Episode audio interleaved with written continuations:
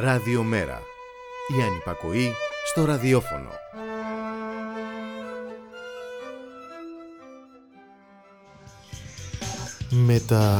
Μεταβάσεις. Η εκπομπή κίνησης ιδεών του Κέντρου Μετακαπιταλιστικού Πολιτισμού.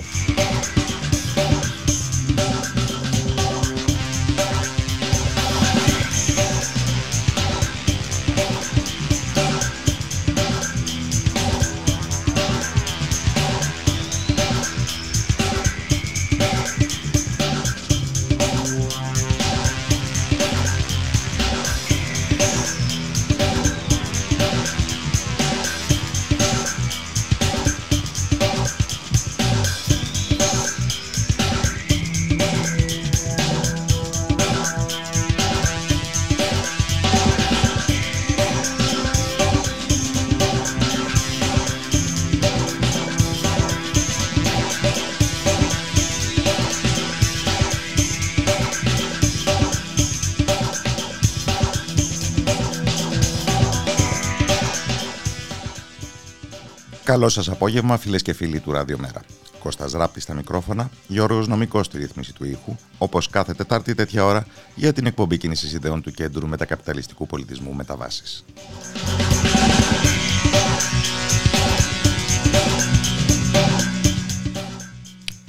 Τα χέρια ο δίσκος της αγάπης. Ακόμα γυρίζουν στρατιώτες από μάχες που χάθηκαν. Ακόμα γυρίζουν στρατιώτες από μάχες που κέρδισαν. Γυρίζουν σαν δίσκος pick-up. Μαζεύουν τα όνειρα στις γωνιές των δρόμων και τους βάζουν φωτιά. Μαλλιά κρέμονται ακόμα και ήλιοι που άσπρισαν πέφτουν τρίζοντας ο ένας μετά από τον άλλο. Φεγγάρια τρυπούν ξαφνικά και από μέσα, φεγγάρια είπα, όχι κουφάρια, και από μέσα βγαίνουν κεφάλια. Ανά το κεφάλι σου αγάπη μου, πόσα χρόνια είχα να το ειδώ. Ανά το φεγγάρι σου αγάπη μου, πόσα χρόνια είχα να του πιάσω το χέρι. Τώρα φεγγάρια δεν έχουν δυο, δεν έχουν πέντε, εκατό χιλιάδες χέρια. Χάθηκε η αγάπη μου με τους στρατιώτες κουρασμένους, τους ήλιους, τα φεγγάρια. Βελώνα καρδιά, πώς να παίξει ένα δίσκο; Σπασμένο, σπασμένο, σπασμένο, εδώ και χιλιάδες χρόνια.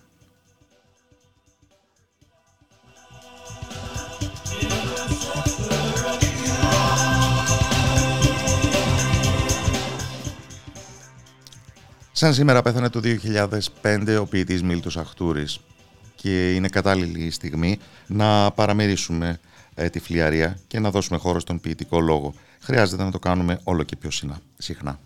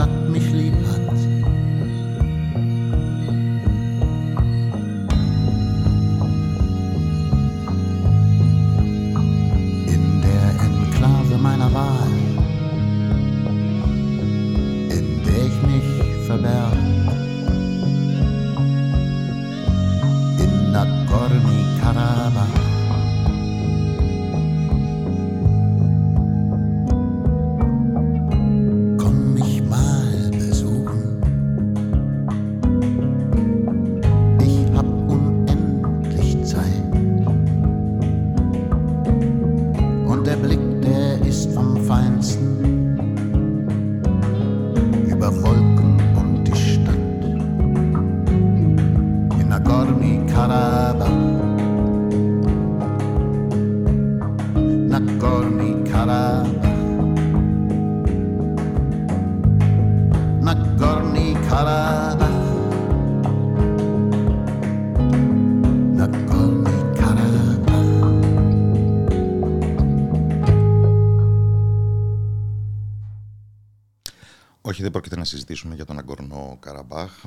ότι αξίζει να μην ε, χάνουμε καθόλου, καθόλου το ενδιαφέρον μας για αυτήν την περιοχή.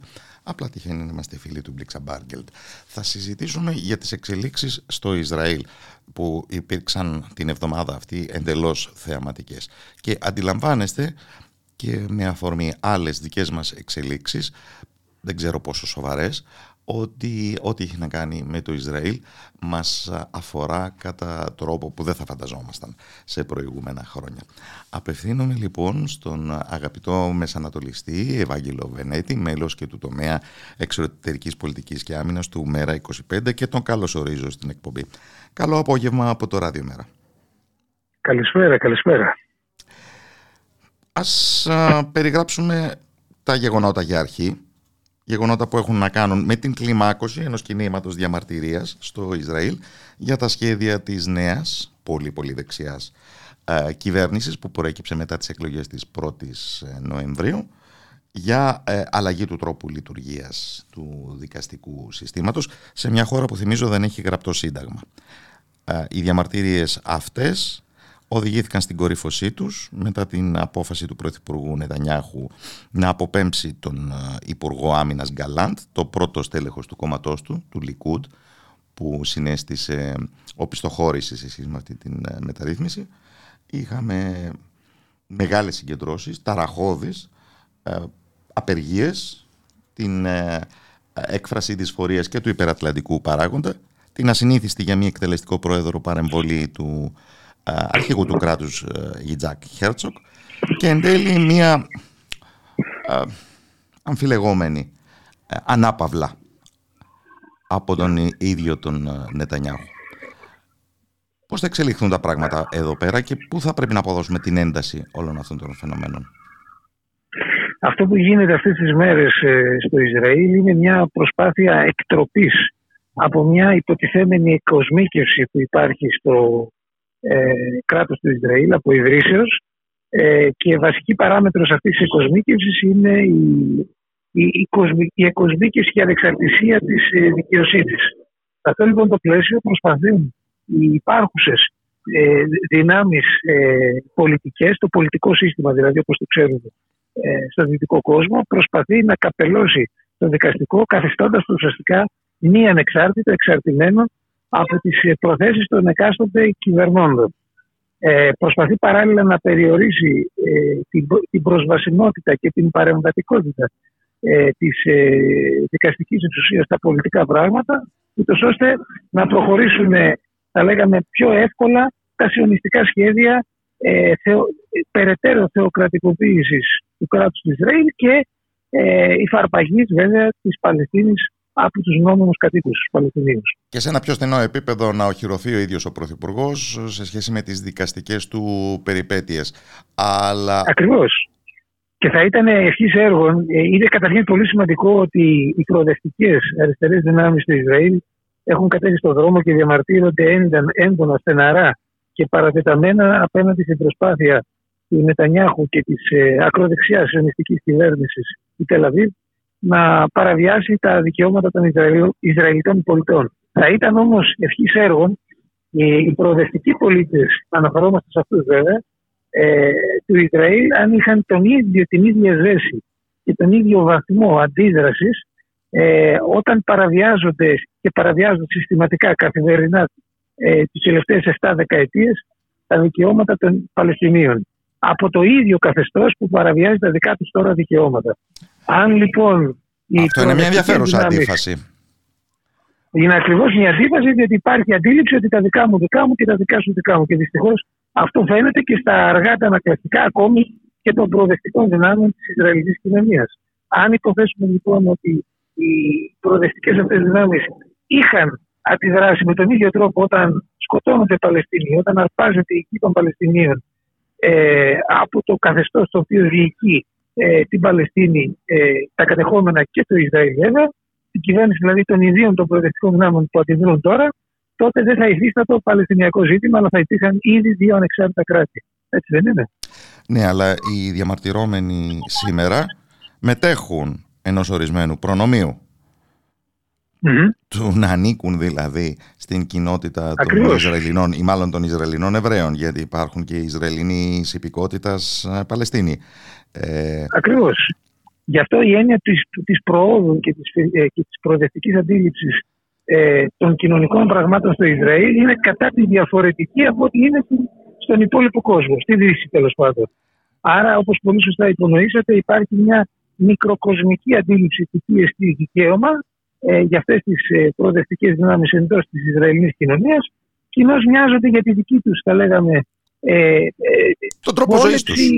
τρόπο ζωής και αδιαφορούν για τους συμπολίτες τους, οι οποίοι τη χάνει να μην είναι της ίδιας εθνοτικής προέλευσης.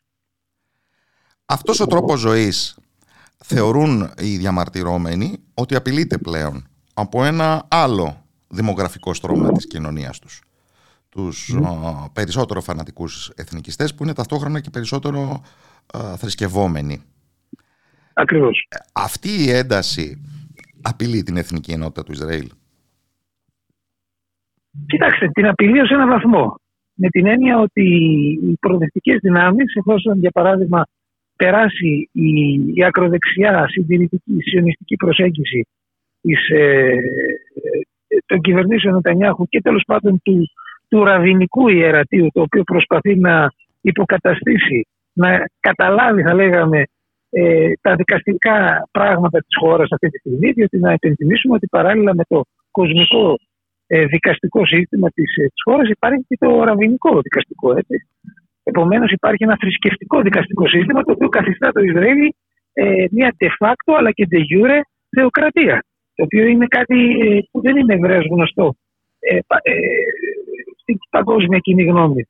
Άρα το να αυξηθούν οι αρμοδιότητες του ραβινικού δικαστηρίου σε βάρος του κοσμικού, καταλαβαίνετε ότι οδηγείται το Ισραήλ σε μια ε, θεοκρατία η οποία απειλεί τα δικαιώματα των ε, θα λέγαμε, κοσμικευμένων, της μερίδας των κοσμικευμένων πολιτών του. Το γεγονός ότι στο Ισραήλ δεν υπάρχει ο πολιτικός γάμος λόγου χάρη δεν είναι τυχαίο. Ούτε και το γεγονός ότι δεν υπάρχει γραπτό σύνταγμα. Είναι επίσης και αυτό ένας συμβιβασμός μεταξύ κοσμικών και θρησκευόμενων. Απολύτως. Γι' αυτό το Ισραήλ είναι μια, θα λέγαμε, μια ταινή χώρα, ε, ταινία στο παιχνίδι μεταξύ το γεωπολιτικό αλλά και το, το θέμα της ε, πολιτιστικής αυτοαντίληψη συλλογικής αντίληψης ε, μεταξύ Ανατολής και Δύσης. Ουσιαστικά πρόκειται για μια και καλυμμένη θεοκρατία η οποία χρησιμοποιεί ε, επιλεκτικά κάποιους δυτικούς θεσμούς ε, για να βρίσκεται σε επαφή και με τον δυτικό κόσμο. Το κατεστημένο της χώρας όμως από τη στιγμή της ίδρυσης της μέχρι σήμερα το στελέχωναν κυρίως άνθρωποι ευρωπαϊκής καταγωγής και παλιότερα ήταν και κυρίως αριστερόστροφο αυτό το, ε, το στρώμα.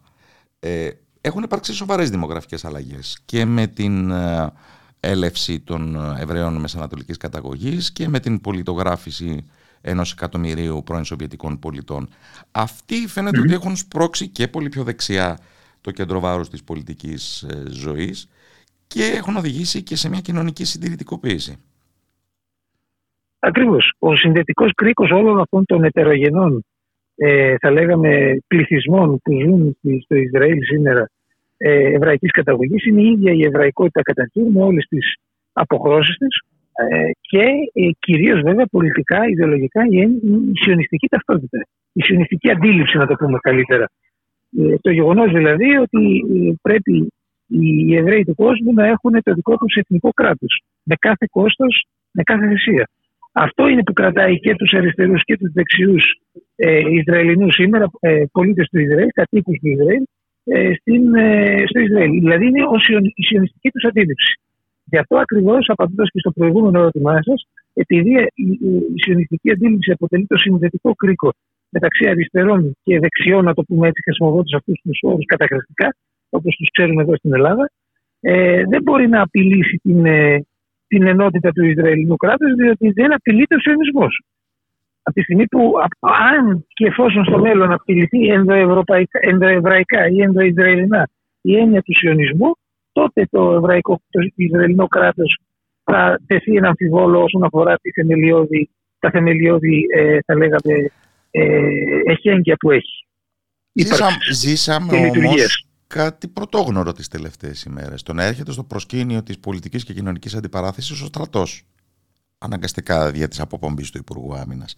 Αφού πρώτα ο ίδιος ναι. είχε πει ότι η διαίρεση διαπερνά πλέον και τις τάξεις των εφέδρων, οι οποίοι όλο και συχνότερα το τελευταίο διάστημα αρνούνται να παρουσιαστούν για εκτέλεση διαταγών. Ναι, ακριβώς. Το, το Ισραήλ να πούμε ότι είναι μια θεοκρατική και στρατοκρατική κοινωνία. Δηλαδή όλοι οι πολίτες στρατεύονται, άρα και η πολιτική ζωή της χώρας είναι στρατιωτική. Όλοι οι πρωθυπουργοί και οι υπουργοί έχουν διατελέσει ε, στρατιωτικοί αξιωματούχοι σε διάφορα πόστα του Ισραηλινού στρατού ή των ε, υπηρεσιών ασφαλείας και πληροφοριών. Ε, Επομένως, η σύγκρουση που υπάρχει ασφαλώς επηρεάζει και τις τάξεις του στρατού, όπως είπατε.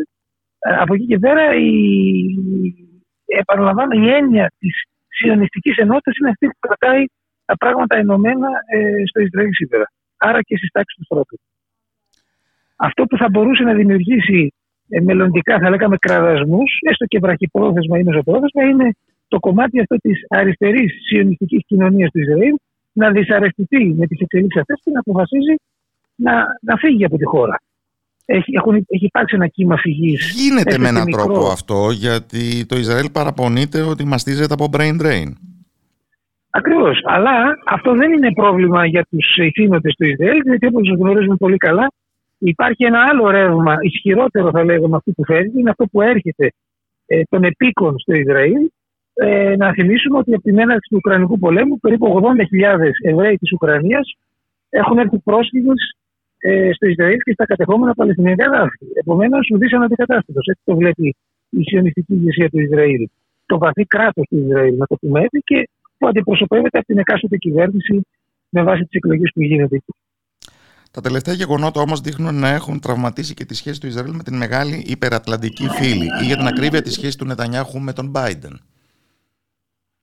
Ναι, θα λέγαμε ότι οι σχέσεις Αμερικής και Ισραήλ είναι σχέσεις στρατηγικού βάθους ε, και δεν μπορούν να διαταραχθούν από ε, να το πούμε διαφωνίες ή συγκρούσεις που χαρακτηρίζονται από προσωπικό επίπεδο ή από θα λέγαμε ρηχές ιδεολογικές ε, να μου συγχωρηθεί ο όρος από το λέω όπως το εννοούν οι ίδιοι οι ηθήνοντες του Ισραήλ ή οι ίδιοι οι ηθήνοντες των ΗΠΑ ρηχές ιδεολογικές ε, τέλος πάντων ε, αφορμές ή προφάσεις. Δηλαδή με λίγα λόγια το αν είναι δημοκρατικός πρωθυπουργός, ε, ε, ο, ο, ο Αμερικανός ε, πρόεδρος του Δημοκρατικού Κόμματος του Ρεπουμπλικανικού παίζει πολύ λίγο ε, ρόλο ουσιαστικά ε, στο αν θα ακολουθηθεί η δύναμη ή η τάδε πολιτική των Αμερικανών σε σχέση με το Ισραήλ. Παίζει όμως μεγάλο ρόλο ότι... για την αυτοεικόνα της Αμερικανοεβραϊκής κοινότητας και της ίδιας της Αμερικανικής υπερδύναμης η ρητορική περί του Ισραήλ ως της μόνης δημοκρατίας στη Μέση Ανατολή. Αν αυτό αναιρείται ε, χωρίς προσχήματα; Αυτό είναι δεδομένο, αλλά το θέμα είναι ότι εδώ τίθεται ένα αμφιβόλο ε, η ίδια εικόνα της δημοκρατίας, η εικόνα, η ουσία της δημοκρατίας σε όλες τις δυτικές κοινωνίες αυτή τη στιγμή. Ε, θα συμφωνήσετε ότι αυτή τη στιγμή ζούμε μια έντονη, μια περίοδο έντονης κρίσης ε, θεσμών και αξιών ε, της δημοκρατίας στη Δύση. Ήδη ο όρος μεταδημοκρατία ε, κυκλοφορεί στις τάξεις των ε, διανοουμένων αλλά και επιχειρηματιών και πολιτικών ε, εντός και εκτός Ευρωπαϊκής Ένωσης, στον προηγούμενο κόσμο. Και αυτό το ζούμε καθημερινά στη χώρα μας, όσον αφορά την, ε, θα λέγαμε, την αναξιοπιστία του πολιτικού κόσμου. Η οποία αναξιοπιστία του πολιτικού κόσμου, τώρα μεταφέρουμε τη συζήτηση λίγο και προς τα εμάς, η αναξιοπιστία του πολιτικού κόσμου δημιουργεί αναξιοπιστία στους θεσμούς η δυσαρέσκεια, η δυσπιστία του εκλογικού σώματος, το γεγονός ότι το μισό και πλέον ποσοστό του πληθυσμού του εκλογικού σώματος δεν ψηφίζει, όχι μόνο στην Ελλάδα, αλλά σε όλες τις δυτικές δημοκρατίες, δείχνει ότι η δημοκρατία βρίσκεται σε κρίση. Γι' αυτό χρειάζεται μια ρήξη και ανατροπή, η οποία θα οδηγήσει σε, θα λέγαμε, παλινόρθωση ε, των δημοκρατικών αρχών, όταν οι δημοκρατίες ως θεσμοί θα υπηρετούν τους λαούς και όχι τις ολιγαρχίες. Αυτό είναι βασικά και το, το, το, το διακύβευμα αυτή τη στιγμή. Επομένως, στο Ισραήλ ε, ασφαλώς παίζει ρόλο στο πώς ε, διαχειρίζεται κανείς την ε, επικοινωνιακή εικόνα της δημοκρατίας που προωθεί η Αμερική και το Ισραήλ στην Αμερικανική κοινωνία, οπωσδήποτε. Ε, από εκεί και πέρα, ε, ε, το γεγονός ότι υπάρχει αυτή η παράλληλη κρίση παγκόσμια της δημοκρατίας καθιστά το Ισραήλ μέτοχο της, ε, αυτών των παγκόσμιων εξελίξεων σε επίπεδο ιδεολογικό. Έστω και στις, ε, σε επίπεδο περιτυλίγματος, ας μου συγχωρηθεί η έκθεση. Α μείνουμε σε αυτό. Ευχαριστώ θερμά τον Διεθνολόγο Μεσανατολιστή Ευάγγελο Βενέτη του τομέα εξωτερικών και άμυνας του ΜΕΡΑ25. Καλό απόγευμα από τώρα και μέρα. Καλό απόγευμα.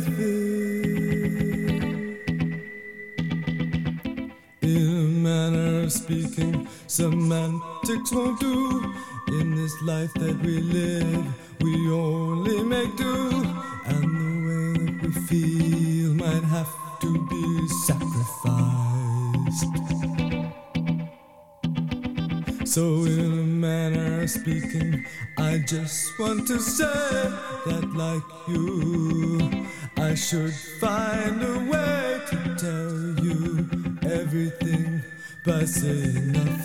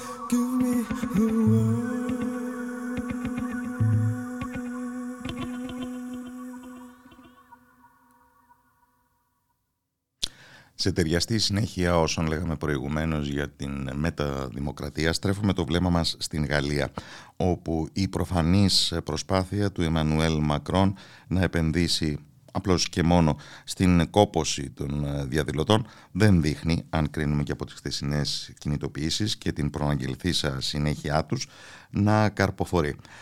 Και προκύπτει το ερώτημα και τώρα τι, διότι βεβαίως ο ένικος του Ελιζέ έχει μετατρέψει την αναμέτρηση με την γαλλική κοινωνία που πυροδότησε η μεταρρύθμιση του συνταξιοδοτικού και σε θεσμική κρίση μετά την επιλογή επικύρωσης αυτής της μεταρρύθμισης με το γαλλικό αντίστοιχο της ε, διαδικασίας πράξης νομοθετικού περιεχομένου. Μεταφερόμαστε λοιπόν στο Παρίσι και συνδεόμαστε με τον πολιτικό φιλόσοφο Στάθη Κουβελάκη, τον οποίο και καλωσορίζω στην εκπομπή. Καλό απόγευμα από το Ράδιο Μέρα. Καλό απόγευμα και σε εσάς. Ας ξεκινήσουμε από τα άμεσα και τα πιο δημοσιογραφικά. Ε, τι μας έδειξε η χθεσινή ημέρα για τη διάθεση του κινητοποιημένου τμήματος της γαλλικής κοινωνίας; Ε, θα έλεγα ότι μας έδειξε ε, δύο, ε, επιβεβαίωσε δύο-τρία πράγματα τα οποία ήδη διαφαίνονταν από την προηγούμενη εβδομάδα. Το πρώτο είναι μια ε, αυξημένη παρουσία της νεολαίας της κινητοποίησης. Αυτό είναι κάτι το οποίο ε, είχαμε δει την ε, προηγούμενη Πέμπτη, επιβεβαιώθηκε και χθες. Τώρα πληθαίνουν οι καταλήψεις σχολείων. Ακριβώς και, και πανεπιστημιακών χώρων παρά μια πολύ κατασταλτική αντιμετώπιση ε, που υπάρχει και, στους, και στα σχολεία και στα πανεπιστήμια.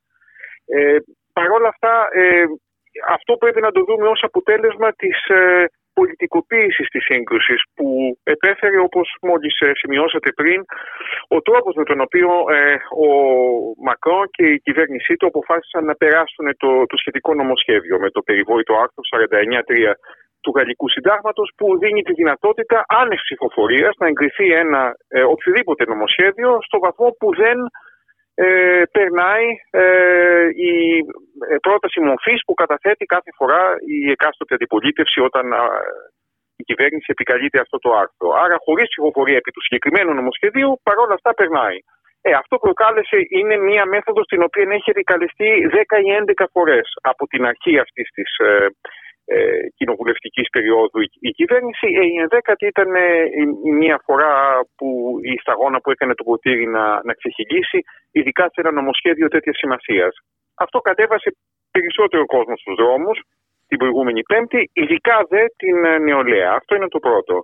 Το δεύτερο είναι ότι βλέπουμε μία σχετική ε, ε, έλλειψη αντιστοίχησης θα έλεγα ανάμεσα στη μαζικότητα των διαδηλώσεων και των πορειών και συγκεντρώσεων σε εκατοντάδες γαλλικές πόλεις με πολλή μαζικότητα ακόμα και σε μικρές και μεσαίες ε, πόλεις και σε κομμόπολεις και στο βαθμό συμμετοχής στις, στις απεργιακές κινητοποίησεις. Δηλαδή έχουμε ένα σκληρό πυρήνα ε, απεργιών αλλά που, είναι, που περιορίζεται σε ορισμένους μονοκλάδους της οικονομίας, σημαντικούς βέβαια. Να υποθέσουμε τους πιο συνδικαλιστικά θωρακισμένους. Ακριβώς, ναι, ναι, ναι. Δηλαδή αυτό αφορά κυρίως τις μεταφορές, αφορά τα διελιστήρια, αφορά τα λιμάνια, ε, κυρίως αυτούς τους, ε, ε, και αφορά τον, ε, την ενέργεια. Ε, κυρίως αυτούς τους κλάδους θα έλεγα που έχουν μια κινητοποίηση. Δεν έχουμε επέκταση περαιτέρω. μια κάποια συμμετοχή σε ορισμένα σημεία του δημόσιου τομέα και πολύ χαμηλότερη στον υπόλοιπο ε, ιδιωτικό τομέα. Αυτό βέβαια είναι ε, και ένα όριο των κινητοποιήσεων από την αρχή. Ε, είχε διαφανεί να υπάρχει μια τέτοια δυναμική. Οι προσπάθειες που έγιναν για ανανεούμενες απεργίες ποτέ δεν ξεπέρασαν τα όρια αυτών των κλάδων που ανέφερα πριν. Το τρίτο και τελευταίο στοιχείο είναι ότι αν και ήταν πολύ μαζική η χθεσινή κινητοποίηση, τα επίσημα στοιχεία του Υπουργείου Εσωτερικών δηλαδή μιλάνε για 740.000 διαδηλωτές σε όλη τη χώρα. Την προηγούμενη εβδομάδα ήταν κάτι παραπάνω από ένα εκατομμύριο. Τα νούμερα των συνδικάτων είναι βεβαίως υψηλότερα, 2 εκατομμύρια. Ε, σε κάθε περίπτωση έχουμε μία κάμψη της ε, μαζικότητας σε σχέση με την προηγούμενη εβδομάδα και είναι προφανές ότι η κυβέρνηση ποντάρει σε αυτό ότι το πράγμα λίγο-λίγο θα, θα ξεφουσκώσει. Αυτή είναι η κατάσταση στην οποία, στην οποία βρισκόμαστε. Δεν σημαίνει καθόλου βέβαια αυτό ότι η αντίθεση της ε, κοινωνίας, της κοινωνικής πλειοψηφίας απέναντι στη συγκεκριμένη μεταρρύθμιση και γενικότερα απέναντι στον, στην Προεδρία του, του Μακρό έχει στο ελάχιστο υποχωρήσει. Κάθε άλλο μάλιστα. Και πώς θα κυβερνήσει αυτή η κυβέρνηση από εδώ και πέρα, γιατί τα όσα τεκταίνονται στο κοινωνικό επίπεδο έχουν οδηγήσει σε διαλυτικά φαινόμενα και στην πολιτική σκηνή. Ακριβώς. Να θυμίσουμε εδώ ότι ο Εμμανουέλ Μακρόν δεν διαθέτει κοινοβουλευτική πλειοψηφία. Ε, γι' αυτό εξάλλου και κατέφυγε ε, για ενδέκατη φορά στο συγκεκριμένο άρθρο 49.3. Ε, αυτό δηλαδή το οποίο προσπάθησε διακαώς εδώ και μήνες να κάνει είναι να πάρει μαζί του την κοινοβουλευτική ομάδα της κλασικής παραδοσιακής κοινοβουλευτικής δεξιάς που έχει 61 έδρα στη Βουλή. Αλλά από ό,τι φάνηκε αυτή η κοινοβουλευτική ομάδα ήταν πια... Των Ρεπουμπλικανών ακριβώς, ναι. Ε, από ό,τι φάνηκε όμως οι βουλευτές αυτοί δεν είχαν ε, ομοιογένεια ε, στον τρόπο αντίδρασής τους. Ένα σημαντικό κομμάτι, ε, κάπου 20 δηλαδή από αυτούς, το 1 τρίτο της κοινοβουλευτικής ομάδας, υπεψήφισε την πρόταση μορφής. Καθιστώντας εμφανές ότι δεν υπάρχει κοινοβουλευτική πλειοψηφία ούτε σε συμμαχία με την ε, παραδοσιακή δεξιά ή τουλάχιστον όχι ολόκληρη. Αυτό που προσπαθεί τώρα να κάνει ο, ο Μακρό είναι ότι έχει δώσει μια εντολή, πολύ ασαφής βέβαια, στην ε, νυν Πρωθυπουργό, την Ελιζαμπέτ Μπόρνα, να ε, κάνει μια σειρά διαβουλεύσεων με πολιτικές προσωπικότητες για κάποια διεύρυνση της ε, κυβερνητικής πλειοψηφίας. Δεν φαίνεται όμως ότι κάτι τέτοιο μπορεί να αποδώσει εκτός ίσως από μεμονωμένα ε, μεμονωμένα άτομα. Άρα έχουμε το, το, το, εξής, ε, ε, το εξής αποτέλεσμα. Ο Εμμανουέλ Μακρόν ε, απομονωμένος πολιτικά, χωρίς πλειοψηφία στο, ε, στο Κοινοβούλιο, ε, με, υπό την έντονη αποδοκιμασία ε, μιας ευρύτατης πλειοψηφίας της γαλλικής κοινωνίας. Από την άλλη πλευρά, ένα κοινωνικό κίνημα το οποίο δεν φαίνεται ε, να διαμορφώνει ένα συσχετισμό ικανό για να τον ανατρέψει, μάλλον να ανατρέψει το συγκεκριμένο κυβερνητικό σχέδιο και άρα να επιφέρει μια ήττα ας πούμε, στον, ε, στο Μακρό σε μια, μετοπική, σε μια μετοπική σύγκρουση. Άρα είμαστε σε, σε αυτή την αμφίροπη θα έλεγα κατάσταση. Και την απονομιμοποίηση του Μακρόν που μόλις περιγράφηκε νομίζω επιδεινώνει ε, δραματικά το είδος της καταστολής που πλέον εξαπολύεται ε, εναντίον ναι, των κινητοποιούμενων. Ναι, ναι, αυτό είναι πραγματικά ένα κρίσιμο σημείο και πολύ σωστά το, το επισημαίνετε. Ε, ήταν ήδη εμφανές από τη στιγμή που επικαλέστηκε το 49-3 ε, το, η κυβέρνηση, το, δηλαδή το πέρασμα άνευ ψηφοφορίας στη Βουλή ε, του συγκεκριμένου νομοσχέδιου για τις συντάξεις ότι ε, μπαίναμε σε μια φάση πολύ πιο σκληρής ε, καταστολής και πραγματικά ε, την ίδια μέρα και σε όσες μέρες ακολούθησαν αυθόρμητες διαδηλώσεις ε, ξέσπασαν σε δεκάδες γαλλικές πόλεις και στο Παρίσι. Ε, νυχτερινές συγκεντρώσεις, αυθόρμητες πορείες ε, για δύο νύχτες ε, ε, μεγάλες συγκεντρώσεις στην ε, πλατεία ομόνιας της, του Παρισιού, την Place de la Concorde, απέναντι δηλαδή από την Εθνοσυνέλευση. όλα αυτά η αστυνομία ε, τα διέλυσε ε, άμεσα, ε, παρενέβη άμεσα. Η καταστολή κλιμακώθηκε τις επόμενες μέρες. Οι κινητοποιήσεις οικολογικού χαρακτήρα του Σαββάτου ενάντια στις δεξαμενές κατακράτησης νερού που γίνονται στη Δυτική Γαλλία ε, εξελίχθηκαν σε, σε μεγάλη κλίμακα σε συγκρούσεις μεταξύ διαδηλωτών και αστυνομίας με δεκάδες βαριά τραυματισμένους και δύο άτομα που βρίσκονται σε, σε κόμμα. Ε, ο ένας από ό,τι φαίνεται κλινικά νεκρός από ό,τι μαθαίνουμε σήμερα. Ε, και η καταστολή αυτή ε, συνεχίστηκε αυτή η κατασταλτική αντιμετώπιση και στις διαδηλώσεις σε διάφορες πόλεις. Την προηγούμενη πέμπτη μάλιστα η αστυνομία έριξε τα κρυγόνα και στην κεφαλή της πορείας, εκεί δηλαδή που βρίσκονται οι ηγεσίες όλων των, ε, των συνδικάτων. Ε, αυτή είναι λοιπόν η... Ε, έγινε, έγινε, έγινε λόγος ε, για κλασικές εργατικές κινητοποιήσεις, για οικολογικές κινητοποιήσεις. όλα τα προηγούμενα χρόνια έχουμε δει στην Γαλλία και κινητοποιήσεις άλλου τύπου. Έχουμε δει τα κίτρινα γυλαίκα, έχουμε δει αντιρατσιστικές κινητοποιήσεις ή και απλώς αναταραχής στα προάστια. Έχουμε δει φεμινιστικές κινητοποιήσεις. Είναι πολλά τα ρεύματα, τα, τα ριάκια της διαμαρτυρίας και της αμφισβήτησης στην γαλλική κοινωνία. Ε, έχουν ε, αρχίσει να εκβάλλουν σε ένα μεγάλο ποτάμι. Ε, αυτό είναι ένα ερώτημα. Δεν είναι εύκολο να... Ε, δηλαδή, ε, το μεγάλο ποτάμι σημαίνει ότι ε, κάπως αυτά τα πράγματα αποκρισταλώνται πολιτικά. Ε, το οποίο δεν έχει συμβεί. Αυτό μπορούμε, ε, μάλλον θα έλεγα το οποίο έχει συμβεί μόνο σε ένα βαθμό. Ε, έχει συμβεί σε ένα βαθμό στο, στο ε, μπορούμε να πούμε δηλαδή ότι η, τα ποσοστά που συγκέντρωσε στις προεδρικές εκλογές ο, ο Μελανσόν ε, εν μέρει είναι το αποτέλεσμα αυτών των κινητοποιήσεων, έτσι, αυτού του κύματος που, στο οποίο ε, αναφερθήκατε και που ξεκινάει το 2016. Και ανάποδα δεν θα μπορούσαμε να πούμε... Ανάποδα δεν θα μπορούσαμε να πούμε ότι η περσινή εκλογική, όχι επιτυχία, η ικανοποιητική εκλογική παρουσία του Μελανσόν και η ανάδειξη πάνω από 70 βουλευτών της αριστεράς Οπωσδήποτε, οπωσδήποτε, ναι. Χρωμάτισε τις τωρινές κινητοποίησεις. Ναι, ναι, ναι, ναι, ναι. Ο, οπωσδήποτε. Εξάλλου οι, οι, βουλευτές, οι, οι βουλευτές της αριστεράς που είναι 150 έτσι, όλων των κομμάτων της αριστεράς και του Μελανσόν που είναι οι 75, η μισή δηλαδή από αυτούς, ειδικά οι βουλευτές του Μελανσόν, ε, είχαν μια πολύ δυναμική ε, εμφάνιση στο Κοινοβούλιο και βοήθησαν στην πολιτικοποίηση της ε, σχετικής ε, ε, του, κοινωνικού, του κοινωνικού κινήματος η, η, το αποτέλεσμα του Μιλανσόν, το οποίο κανείς δεν το περίμενε. Δηλαδή, στο Παρατσάκ πέρασε παραλίγο να περάσει στο δεύτερο γύρο. Έτσι, του έλειψαν κάπου 400.000 ψήφοι. Δηλαδή, ένα πολύ μικρός αριθμός για το μέγεθος του γαλλικού εκλογικού σώματος για να ξεπεράσει τη Λεπέν και για να έχουμε ένα δεύτερο γύρο με τελείως διαφορετική φυσιογνωμία, ο οποίος θα μπορούσε να παράγει και πολύ διαφορετικά αποτελέσματα, σίγουρα. Ε, Πάντως, ε, αυτό που κατάφερε ο Μελανσόν είναι να αναδειχθεί ως η βασική, η κεντρική δύναμη της αριστερά με πολύ μεγάλη διαφορά. Έτσι. Ο επόμενος αριστερός υποψήφιος, δηλαδή ο οικολόγος, είχε μόλις πάνω από 4% και ο Μελανσόν σχεδόν 22%. Ε, αυτό βοήθησε στη συσπήρωση της αριστεράς ε, στο ικανοποιητικό αποτέλεσμα των βουλευτικών ε, εκλογών με μεγάλη αύξηση της ε, κοινοβουλευτικής εκπροσώπησης το οποίο αναφερθήκατε πλην όμως συνολικά η αριστερά αυτό είναι το όριο θα έλεγα το, στο πολιτικό επίπεδο είναι γύρω στο 1 τρίτο του εκλογικού σώματος αυτή τη στιγμή δηλαδή απέχει αισθητά ακόμα από το να έχει μια πλειοψηφία και επιπλέον αυτός είναι ο κίνδυνος που πρέπει να επισημαίνουμε εδώ καραδοκεί η ακροδεξιά βεβαίως. Η ακροδεξιά από την αρχή αυτής της κρίσης ποντάρει στα εξής δύο πράγματα. Πρώτον, δηλώνει ότι είναι κάθετα αντίθετη στο νομοσχέδιο για, τις, ε, για το συντοξιαδοτικό.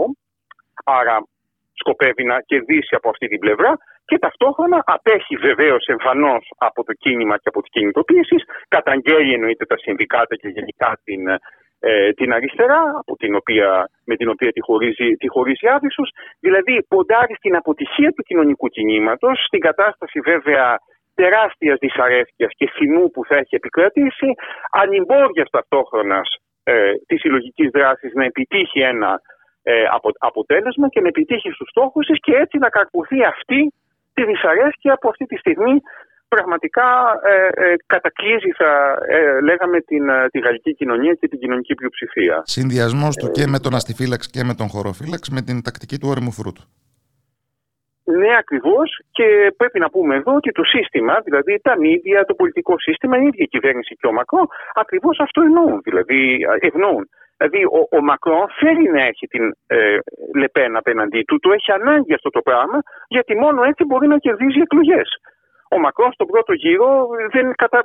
είχε μόλις πάνω από 27% των ψήφων και κανέναν προφανή σύμμαχο ε, πέρασε στο δεύτερο γύρο και κέρδισε αυτό το δεύτερο γύρο αποκλειστικά και μόνο, εξάλλου και ο ίδιος το αναγνώρισε το βράδυ των εκλογών, επειδή μία, βρέθηκε μια πλειοψηφία του εκλογικού σώματος που δεν ήθελε την Λεπέν. Δηλαδή ε, μία, με μία αρνητική ψήφος και το ίδιο βέβαια είχε γίνει και το 2017. Αυτή είναι η στρατηγική του ακραίου κέντρου στη Γαλλία, του ακραίου νεοφιλελεύθερου κέντρου. Είναι μία μειοψηφία μέσα στο εκλογικό σώμα. Ποντάρει όμως ότι θα έχει την ακροδεξιά ως αντίπαλο στο δεύτερο γύρο, δεδομένο του εκλογικού συστήματος, και με αυτόν τον τρόπο εκβιαστικά δηλαδή, να κερδίζει τις εκλογές. Αλλά βέβαια το αντίτιμο είναι μια πάρα πολύ χαμηλή πολιτική νομιμοποίηση όταν εφαρμόζει την πολιτική του, όπως φαίνεται τώρα. Ε, όταν ε, απέσπασε το 27% των ε, ψήφων στον πρώτο γύρο των ε, περασμένων προεδρικών εκλογών ο Εμμανουέλ Μακρόν, η εποχή έφτασε, αν θυμάμαι καλά, το 50% και κάτι παραπάνω. Αν θυμάμαι καλά, 53%. Έχουμε. Όχι, συγγνώμη, 53% ήταν στις βουλευτικές εκλογές. Η αποχή στις προεδρικές εκλογές ήταν γύρω στο 28%. Mm-hmm. Α, ωραία. Ε, το ίδιο λάθος κάνουμε. Λοιπόν, ε, αναρωτιέμαι αν η τωρινή, ο τωρινός αναβρασμός ε, αντιστρέφει τις ε, τάσεις ε, αποστήχησης ε, του, του λαϊκού σώματος από, τα, από τις εκλογικές και πολιτικές ε, διαδικασίες; Δεν είναι προφανές ε, κάτι τέτοιο. Δηλαδή, θα είχα μια πολύ συγκρατημένη εκτίμηση για αυτό το πράγμα. Μπορεί, μπορεί να συμβεί ακριβώς το αντίθετο. Δηλαδή, η εικόνα που έχει αυτή τη στιγμή η κοινωνία είναι ότι το, το σύστημα, το πολιτικό σύστημα όπως λειτουργεί, οι θεσμοί δηλαδή της Πέμπτης Γαλλικής Δημοκρατίας, με την υπερσυγκέντρωση εξουσιών στον πρόεδρο, με ένα κοινοβούλιο το οποίο είναι ουσιαστικά ανίσχυρο και μπορεί κάλλιστα να εκβιάζεται από την ε, εκτελεστική εξουσία όπως, είδα, όπως είδαμε τώρα. Συγκροτούν ένα διαπέραστο τείχος από το οποίο δεν έχει η κοινωνία να περιμένει απολύτως τίποτε. Στο βαθμό δε που η αριστερά, ας το πούμε η κοινωνική και η πολιτική αριστερά, δεν φαίνεται να είναι σε θέση να ανατρέψει τα κυβερνητικά σχέδια, ε, αυτό μπορεί να προκαλέσει ακόμα μεγαλύτερη αποστροφή από το ε, πολιτικό σύστημα ή και ε, στροφή προς τα ακροδεξιά. Γιατί βεβαίως αυτά τα δύο φαινόμενα είναι οι δύο όψεις του ίδιου νομίσματος. Δηλαδή, η μεγάλη αύξηση της αποχής, η οποία δεν πλήττει ομοιόμορφα τα κοινωνικά στρώματα, το ξέρουμε πολύ καλά αυτό. Η αποχή πλήττει πρώτα και κύρια, αφορά πρώτα και κύρια τα λαϊκά στρώματα και την νεολαία. Δηλαδή, ακριβώς τα στρώματα από τα οποία η αριστερά θα μπορούσε να αντλήσει επιπλέον δυνάμεις. Ναι, μάλλον, ε, μάλλον ε, δυσίωνες ε, προοπτικές. Ε, ε, δεν θα, κοιτάξτε, πρέπει να είμαστε και πάλι συγκρατημένοι στις εκτιμήσεις μας. Το κίνημα δεν έχει τελειώσει. Ε, η, ο Μακρόν δεν δείχνει βέβαια καμία διάθεση υποχώρησης. Τα συνδικάτα έχουν αναγγείλει. Αλλά, αλλά δεν μπορεί και να κυβερνήσει. Ναι, αυτό είναι, το, αυτό είναι το ζήτημα. Έχουμε μπει σε μια παρατεταμένη ε, κλίμακα με μια κυβέρνηση, μια πολιτική εξουσία που είναι προφανώς σε μια δυσμενή θέση. Ξέρετε, σε αυτές τις ε, συγκυρίες ε, μερικές φορές φαίνεται, ε, μπορεί δηλαδή ο Μακρό αυτή τη στιγμή να έχει καταγάγει μια πύρια νίκη θα έλεγα στο κοινωνικό μέτωπο ε, στο βαθμό που δεν υποχωρήσει και τελικά εφαρμοστεί αυτή η, συνταξιο, αυτή η μεταρρύθμιση του, του ασφαλιστικού.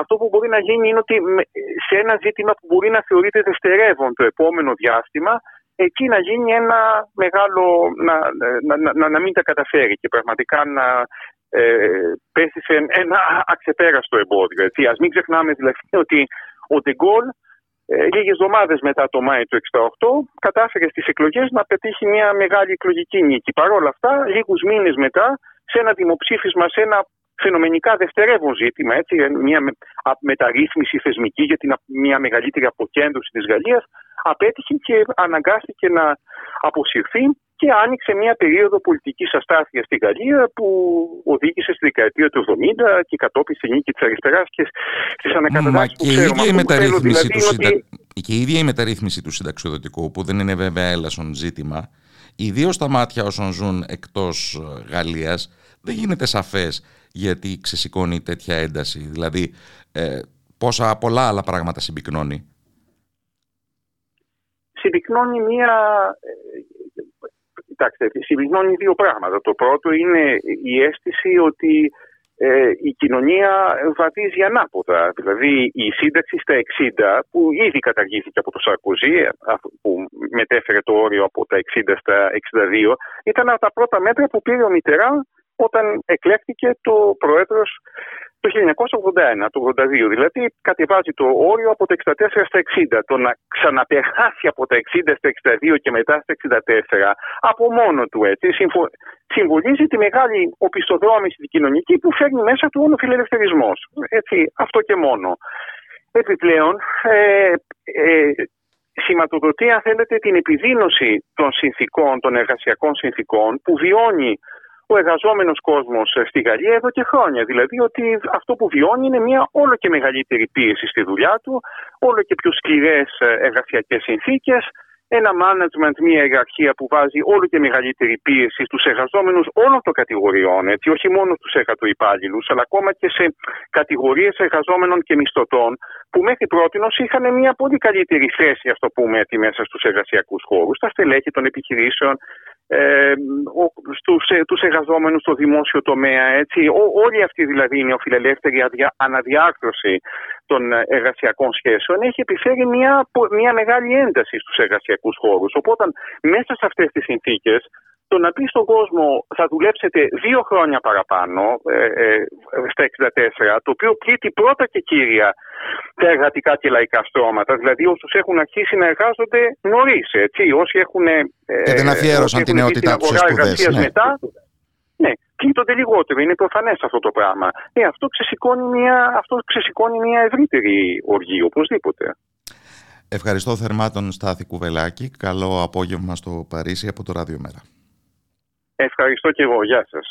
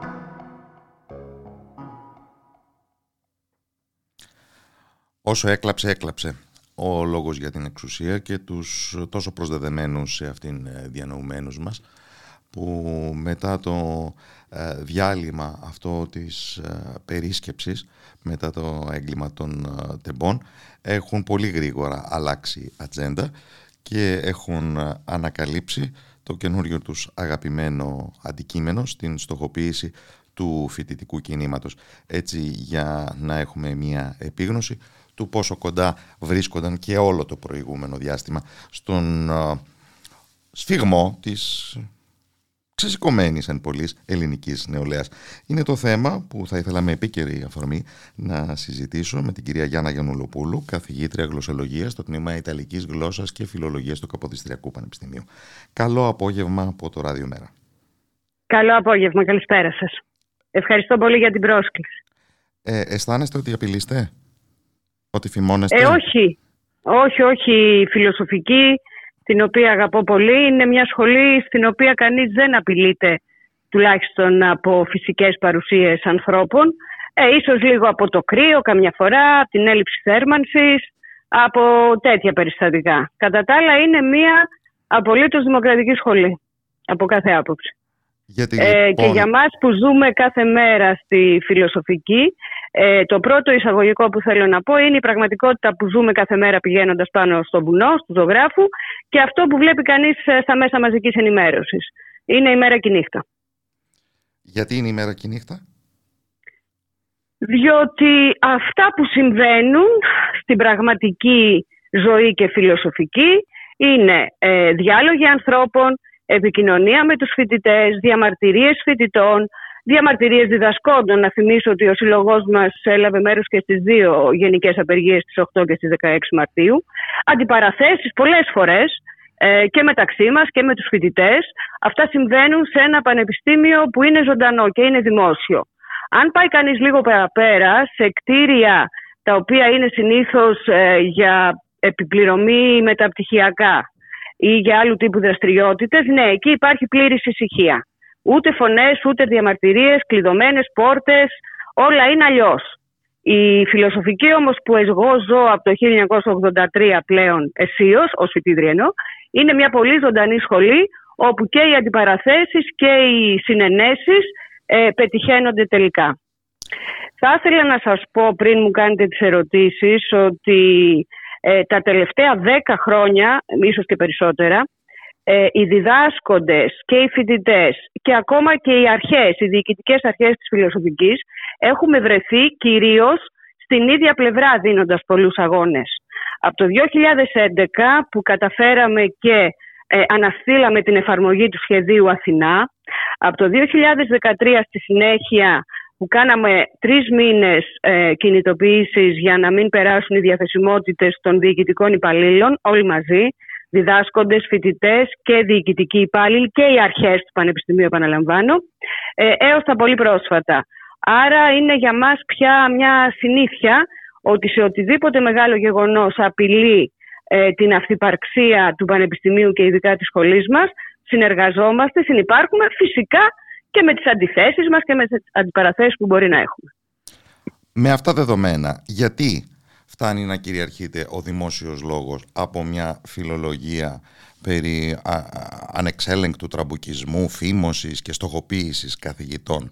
Γιατί φτάνει Ναι. ο Πρωθυπουργός να εκφράζει τηλεφωνικά τη συμπαράστασή του στην πρόεδρο του Τμήματος Φιλοσοφίας, την ε, κυρία Βάνα Κυρανίδου Νικολαίδου; Γιατί συλλέγονται υπογραφές υπεράσπισης της; Επειδή ήρθε αντιμέτωπη με τι; Με το σύνθημα Βάνα παρετήσου. Συνιστά αυτό πλέον έγκλημα καθοσιώσεως; Στο σημερινό πανεπιστήμιο και την κοινωνία να υποθέσω. Ε, κοιτάξτε, νομίζω ότι για να καταλάβουμε τι συμβαίνει τις ε, τελευταίες μέρες και εβδομάδες και γενικότερα και πιο συγκεκριμένα στην ε, Φιλοσοφική Σχολή του Πανεπιστημίου Αθηνών ε, πρέπει να έρθουμε στο σημείο καμπής για την ελληνική κοινωνία ε, και για την ελληνική πολιτική ζωή που είναι το δυστύχημα, το έγκλημα ε, του σιδηροδρομικού ε, δυστυχήματος στα Τέμπη και των 57 νεκρών. Ε, αυτό είναι αυτονόητο για όλους μας το τι βάρος έχει. Αυτό που δεν είναι αυτονόητο είναι πώς αντιμετωπίστηκε. Έχω τη γνώμη ότι για την νεολαία της χώρας μας και όχι μόνο για τους φοιτητές και για τους μαθητές που είναι ένα πιο αυθόρμητο τμήμα της νεολαίας, ε, αποτέλεσε ένα σημείο καμπής και γι' αυτό είχαμε αυτή την κίνηση, αυτή την ε, εξέγεση, θα την έλεγα, δεν μπορώ να το πω ακόμα κίνημα, αυτή την διαμαρτυρία των παιδιών και των μικρότερων και των μεγαλύτερων, που ένιωσαν πια ότι εδώ πρέπει να πούνε να φτάνει πια. Λοιπόν, αυτό είναι ένα χαρακτηριστικό που έπρεπε το κυρίαρχο πολιτικό σύστημα κάπως να το αντιμετωπίσει. Οι τρόποι που το αντιμετώπισε είναι δύο, ο ίδιος δηλαδή με δύο όψεις.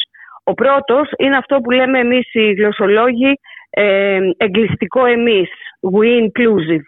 Δηλαδή όλοι μαζί είμαστε απέναντι.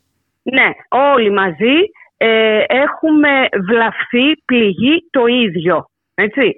Αυτό ήταν και η πρώτη ευθυνόμαστε όλοι μαζί το ίδιο Βεβαίως. γιατί είμαστε βυθισμένοι σε χρόνιες παθογένειες. Βεβαίως. Και γι' αυτό ακούγεται το αντιφατικό, αν το έβλεπε κάποιος απ' έξω, να καταγγέλουν το βαθύ κράτος, ε, κόμματα και πρόσωπα και φορείς που συνιστούν το κράτος. Έτσι. Αυτή είναι μια πλευρά λοιπόν. Όλοι ε, φταίμε το ίδιο και θρυνούμε το ίδιο, το εγκλειστικό. Το εγκλειστικό βέβαια δεν μπορεί να γίνει αποδεκτό από τους νέους που ένιωσαν ότι σε αυτό το τρένο ήταν οι ίδιοι. Αν δεν ήταν ο φίλος τους, ο ξάδερφός τους κτλ. θα μπορούσαν να ήταν οι ίδιοι.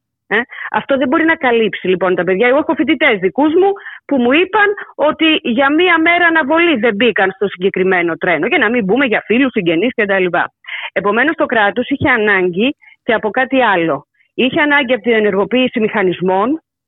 Ε, δεν ξέρω τι ακριβώς τύπου. Ξέρω όμως ότι την προηγούμενη Παρασκευή πρωί-πρωί η φιλοσοφική ήταν γεμάτη από ναζιστικά, φασιστικά συνθήματα, απειλητικά για τους φοιτητές. Αυτό δεν είναι καθόλου συνηθισμένο στη σχολή μας. Υπήρχε όμως αυτή την προηγούμενη Παρασκευή το πρωί.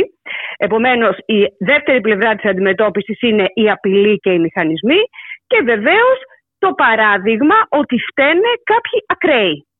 Αυτό είναι ψευδές, διότι η διαμαρτυρία για το έγκλημα των τεμπών δεν αφορούσε συγκεκριμένες πολιτικές ομάδες, συγκεκριμένες παρατάξεις κτλ. Αφορούσε όλη την νεολαία και αυτό έγινε πολύ σαφές στη σχολή μας που οι συνελεύσεις μετά από αρκετά χρόνια ήταν μαζικότατες.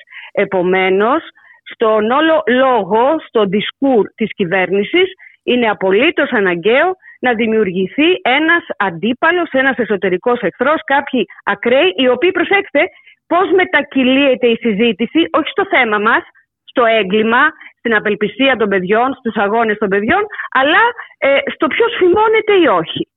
Αυτό είναι απολύτως συμβατό και με την πολιτική που ακολούθησε συνολικά η κυβέρνηση τα τελευταία τέσσερα χρόνια απέναντι στην νεολαία. Είχαμε διώξεις φοιτητών στο Πολυτεχνείο της Κρήτης, ε, είχαμε τις απόπειρες να επιβληθεί ε, ανεπιτυχώς μέχρι τώρα η πανεπιστημιακή αστυνομία και όλων των ειδών ε, αυτής της αυταρχικής πολιτικής. Επομένως, επειδή έρχεται και προεκλογική περίοδος, αν και επαναλαμβάνω το κεντρικό είναι πώς θα απονευρωθεί, πώς θα απενεργοποιηθεί η διαμαρτυρία της νεολαίας, ένα μέρος της αντιμετώπισης, ένα μέρος του σχεδιασμού είναι και το να δημιουργήσουμε τους επικίνδυνους οι οποίοι φημώνουν και δεν αφήνουν ε, τους καθηγητές να μιλήσουν. Ε, θα ήταν φεδρό να βλέπει κανείς ανθρώπους που έχουν πρόσβαση στα μεγαλύτερα μέσα μαζικής ενημέρωσης, σε όλα τα κανάλια, που επικοινωνεί μαζί τους η Υπουργός Παιδείας, ο, ο Υφυπουργός, ο Πρωθυπουργός ο ίδιος, να θεωρούνται αυτοί οι άνθρωποι ότι φημώνονται. Δηλαδή, αν φημώνονται αυτοί, τι θα πρέπει να πούν οι φοιτητές που με τον καινούριο νόμο της ε, κυρίας Κεραμέως δεν έχουν τον παραμικρό λόγο για το τι συμβαίνει στο Πανεπιστήμιο; Εάν είναι φήμωση αυτό που συμβαίνει ε, στους συναδέλφους που υβρίζουν τους φοιτητές, γιατί κάπως έτσι έγινε, φανταστείτε ποιο ρήμα πρέπει να βρούμε ε, για όσους ε, είναι οι χαμένοι, θα λέγαμε, αυτού του εγκλειστικού εμείς που σας περιέγραψα στην αρχή. Ε, αναρωτιέμαι με ποιον ακριβώς τρόπο παρεμβλήθηκε η πρόεδρος του Τμήματος Φιλοσοφίας σε αυτήν την... Ε, Κοιτάξτε, οι καταλήψεις που έγιναν, οι καταλήψεις που έγιναν ε, ήταν περιορισμένη χρονικής διάρκειας, μία ημερήσια και δύο διήμερες καταλήψεις, βασικά για τη συμμετοχή στα συλλαλητήρια και για κάποιες εκδηλώσεις που έκανε ο Φοιτητικός Σύλλογος. Και μέσω κάποιων αναρτήσεων τελικά, ε, γιατί εδώ έχουμε πάλι μια παρεμβολή της ε, virtual ζωής, ε, μέσω κάποιων αναρτήσεων κατηγόρησε ε, τους διαδηλούντες ε, στις 8 του Μάρτη μεταφέροντας μια άλλη άποψη νομίζω γιατί δεν παρακολουθώ και πάρα πολύ αυτό το πεδίο των ε, social media μεταφέροντας μια άποψη ότι ο λόγος τους ήταν τοξικός το επίθετο που έρχεται και επανέρχεται και πραγματικά παρόλο που είμαι γλωσσολόγος δεν καταλαβαίνω σε τι ακριβώς αναφέρεται ταξικός και επιθετικός. Τώρα, ο λόγος ατόμων, διαδηλωτών και μάλιστα μετά από ένα τέτοιο συμβάν μπορεί να είναι πολλών ειδών. Έτσι, και μπορεί να ε, πάρει διάφορους χαρακτηρισμούς. Ε, επιτρέψτε μου όπως να πω ότι οι σχέσεις εξουσίας ε, δεν στηρίζονται στο λόγο δεν στηρίζονται στο ότι ένας φοιτητής θα μας πει. Υπάρχει και μια σκληρή υλικότητα των πραγμάτων. Ε, βέβαια. Υπάρχει σκληρή υλικότητα των πραγμάτων και πρέπει να ομολογήσουμε ότι η σχέση των διδασκόντων και των διδασκομένων είναι από μόνη της μια σχέση εξουσίας. Με την καλή έννοια, με την καλή έννοια. Με την κακή δεν Μια σύμμετρη σχέση. Είναι μια σύμμετρη σχέση. Αλλά εμείς είμαστε δάσκαλοι και μάλιστα πανεπιστημιακοί δάσκαλοι. Δεν είμαστε δικαστές, δεν είμαστε χωροφύλακες, γιατί άκουσα και την κυρία ε, Διαμαντοπούλου που είπε τη γνωστή φράση ότι υπάρχουν καθηγητές Που έχει αφήσει τις καλύτερες μνήμες ε, στον εκπαιδευτικό χώρο. Ναι. Ω υπουργός, βεβαίως. Ναι. Αναφέρομαι στη φράση τώρα. Η φράση αυτή είναι υπάρχουν δικαστές στα Αθήνας και έτσι κυκλοφορεί ως εξυπνάδα. Λοιπόν, εμείς είμαστε διδάσκοντες, είμαστε δάσκαλοι, που σημαίνει ότι με τους φοιτητές μας δεν υποχρεούμεθα ούτε πρέπει να έχουμε πολιτικές συμφωνίες. Έτσι. Συζητούμε πολιτικά. Έχω συζητήσει πάρα πολλές φορές πολιτικά με φοιτητές μου που διαφωνούμε, αλλά ούτε τους δικάζουμε, ούτε ε, είναι υποχρέωσή μας να τους καταδικάσουμε και να τους καταγγείλουμε. Οι δάσκαλοι έχουν υποχρέωση να ακούν όλους τους φοιτητές. Και αν μπορούν να τους πείσουν, να τους πείσουν. Εάν δεν μπορούν να τους πείσουν, να κρατήσουν τις απόψεις τους. Δεν είναι δυνατόν να οδηγηθούμε σε αποκλεισμούς και ελπίζω να μην πραγματοποιηθεί αυτό εν ώψη προεκλογικής περίοδου, σε δικαστικές διώξεις όλων των ειδών και στη στοχοποίηση νέων ανθρώπων. Εάν η κυβέρνηση θέλει να το κάνει γιατί της συμφέρει στο αφήγημα, άλλη ε, τρέχουσα έκφραση της εποχής, στο αφήγημά της για τον νόμο και την τάξη, ε, είναι μια άλλη συζήτηση. Το πανεπιστήμιο και η φιλοσοφική δεν έχουν ως ρόλο να εξυπηρετούν ε, πολιτικές στοχεύσεις κυβερνήσεων ή αντιπολιτεύσεων. Και επιτρέψτε μου, επειδή ε, πραγματικά όπως σας είπα ζω στη φιλοσοφική, να τονίσω ότι η Φιλοσοφική Σχολή της Αθήνας είχε και συντηρητικούς καθηγητές και συντηρητικές διοικήσεις και ε, φοιτητές συντηρητικούς ή ριζοσπαστικού, με ό,τι σημαίνουν αυτοί οι όροι. Ποτέ στην ιστορία μας των τελευταίων 40-45 χρόνων δεν είχαμε τέτοιου τύπου διενέξεις. Συνυπήρξαμε ε, με καθηγητές μας που ήταν συντηρητικοί ήδη από τη δεκαετία του 80 ποτέ δεν είχαμε φτάσει σε τέτοιου τύπου αντιπαραθέσεις όπου ο καθηγητής να διώκει ε, ή να καταδικάζει φοιτητές. Το να ε, κάνεις μάθημα και να μπουν πέντε φοιτητές του συλλόγου ή δέκα να πούν μια γνώμη, μια ανακοίνωση, είναι απλώς κάτι πάρα πολύ συνηθισμένο στη σχολή μας. Δεν είναι ούτε προπυλακισμός, έτσι, και φυσικά δεν είναι ε, και λόγος διόγκωσης αυτού που βλέπουμε ε, καθημερινά στα μέσα μαζικής ενημέρωσης. Αναρωτιέμαι όμως όλοι αυτοί που σπέβδουν να εκφράζουν την αλληλεγγύη τους στην mm. πρόεδρο του τμήματος φιλοσοφίας. Με πρώτους βέβαια τους κυβερνώντες για προφανείς λόγους, αλλά και άτομα υπεράνω ε, πάσης υποψίας, αν κοιτάξει κανείς μερικές υπογραφές. Ε, Ποιο ακριβώς αριστοκρατικό ιδεώδες υπερασπίζονται όταν καταγγέλουν ως στοχοποίηση ε, και ω τραμπουκισμό ε, την έκκληση προς μία πρόεδρο να παραιτηθεί; Ναι, το θέμα δεν είναι το σύνθημα. Θα μπορούσε κανείς να συμφωνήσει ή να διαφωνήσει. Δεν είναι, λένε κάποιοι φοιτητές ε, παρετήσουν, μην παρετήσουν. Ξέρουμε πολύ Ωραία. καλά. Ε, είναι φήμωση το παρετήσουν. Είναι φήμωση το παρετήσουν. Είναι μία γνώμη. Πιθανώς ότι λάθος. Οποιοδήποτε Έλληνας πολίτης δεν έχει το δικαίωμα σε οποιονδήποτε αξιωματούχο να φωνάξει παρετήσουν. Βεβαίως, βεβαίως. Και αν θέλετε, ειδικά στο Πανεπιστήμιο, είναι πραγματικά απορίας άξιων. Εάν οι συνάδελφοι ή οι μη συνάδελφοι, αυτοί που έχουν ευαισθητοποιηθεί γενικά, ε, διαμαρτύρονται για τη φράση αυτή και δεν διαμαρτύρονται για το γεγονός ότι ο καινούριο νόμος που είναι ενισχύ δεν προβλέπει εκλογή πραγματική των διοικητικών οργάνων σχεδόν πουθενά. Οι κοσμήτοροι θα είναι διορισμένοι από το Συμβούλιο Ιδρύματος. Το Συμβούλιο Ιδρύματος θα βγαίνει με έναν τρόπο ε, που το μόνο που δεν λέγεται είναι αντιπροσωπευτική ψηφοφορία για αυτού του τύπου την έλλειψη δημοκρατίας όλοι αυτοί οι άνθρωποι δεν έχουν να πούν τίποτα και συγκινούνται από μια Όχι, θέλουν και να τη θεωρητικοποιήσουν. Ε, Προφανώς. Και το πρόβλημα επιπλέον είναι. Καλά, καταρχήν πιστεύω ότι υπάρχει και ένα καλοπροαίρετο τμήμα όλων αυτών που δεν γνωρίζουν. Αν δεν γνωρίζουν τι γίνεται, δεν ανεβαίνουν στη φιλοσοφική. Θυμάμαι προσφάτως ο Υφυπουργός Παιδείας έλεγε ότι η Πανεπιστημίουπολη και η Πολυτεχνιούπολη είναι ενιαίος χώρος. Ε, πράγμα λανθασμένο γιατί μεσολαβεί το νεκροταφείο του ζωγράφου, όπως ξέρετε. Λοιπόν, υπάρχει ένα θέμα άγνοιας. Ε, και αυτό θα το αποδώσουμε σε κάποιους ε, καλοπροαίρετους. Ε, οι μη καλοπροαίρετοι μένουν σε ένα φορμαλισμό φώναξε σε μία καθηγήτρια, γιατί δεν έγινε κάτι άλλο, κανείς δεν έχει αναφέρει ότι συνέβη κάτι κακό. Έτσι, υπήρξαν ελεκτικές αντιπαραθέσεις. Λοιπόν, μένουν σε αυτό το φορμαλισμό και αρνούνται να δουν το περιεχόμενο. Και το περιεχόμενο είναι ότι έχουμε νέους ανθρώπους και στη σχολή μας και σε όλη την ελληνική κοινωνία που δεν θέλουν πια να ζουν έτσι. Δεν υπάρχει πρόβλημα διακίνησης ιδεών στη Φιλοσοφική και στο Πανεπιστήμιο της Αθήνας. Ε, πλήθος εκδηλώσεων υπάρχουν, απόψεις ακούγονται από παντού και φυσικά ο καθένας ανάλογα με την ισχύ ε, που λέγαμε και νωρίτερα ακούγεται περισσότερο ή λιγότερο. Έτσι.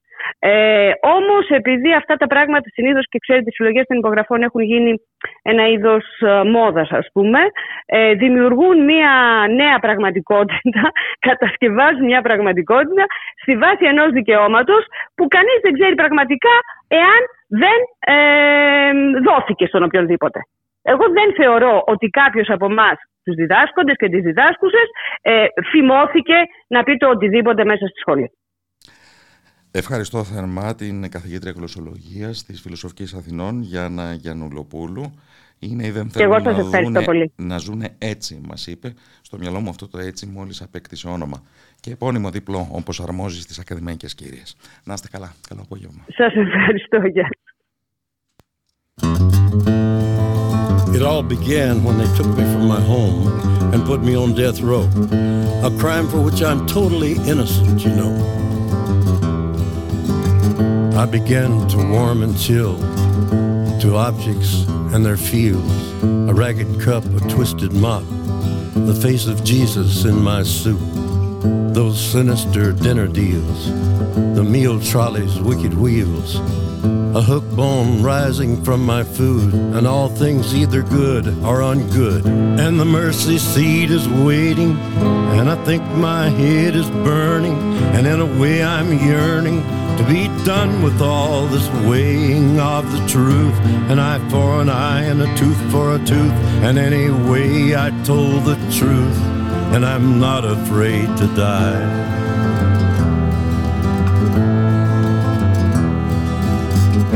I hear stories from the chamber. Christ was born into a manger, and like some ragged stranger, he died upon the cross.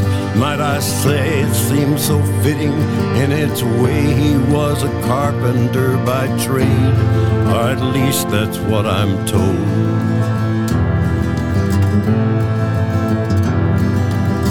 My kill hands tattooed evil across its brother's fist. That filthy five, they did nothing to challenge or resist.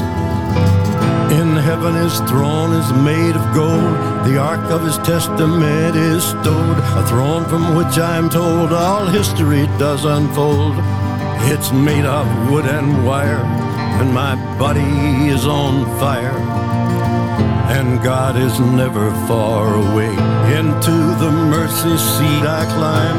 My head is shaved, my head is wired, and like a moth that tries to enter the bright eye, I go shuffling out of life just to hide in death a while. And anyway, I never lied. And the mercy seat is waiting, and I think my head is burning. And in a way, I'm yearning to be done with all this weighing of the truth. An eye for an eye and a tooth for a tooth. And anyway, I told the truth. And I'm not afraid to die. And the mercy seat is burning. And I think my head is glowing. And in a way I'm hoping to be done with all this twisting of the truth. An eye for an eye and a tooth for a tooth. And anyway, there was no proof. And I'm not afraid to die. And the mercy seat is glowing. And I think my head is smoking. And in a way, I'm hoping to be done with all these looks of disbelief. A life for a life and a truth for a truth. And I've got nothing left to lose. And I'm not afraid to die. And the mercy seat is smoking. And I think my head is melting. And in a way, that's helping to be done with all this twisting of the truth. An eye for an eye and a tooth for a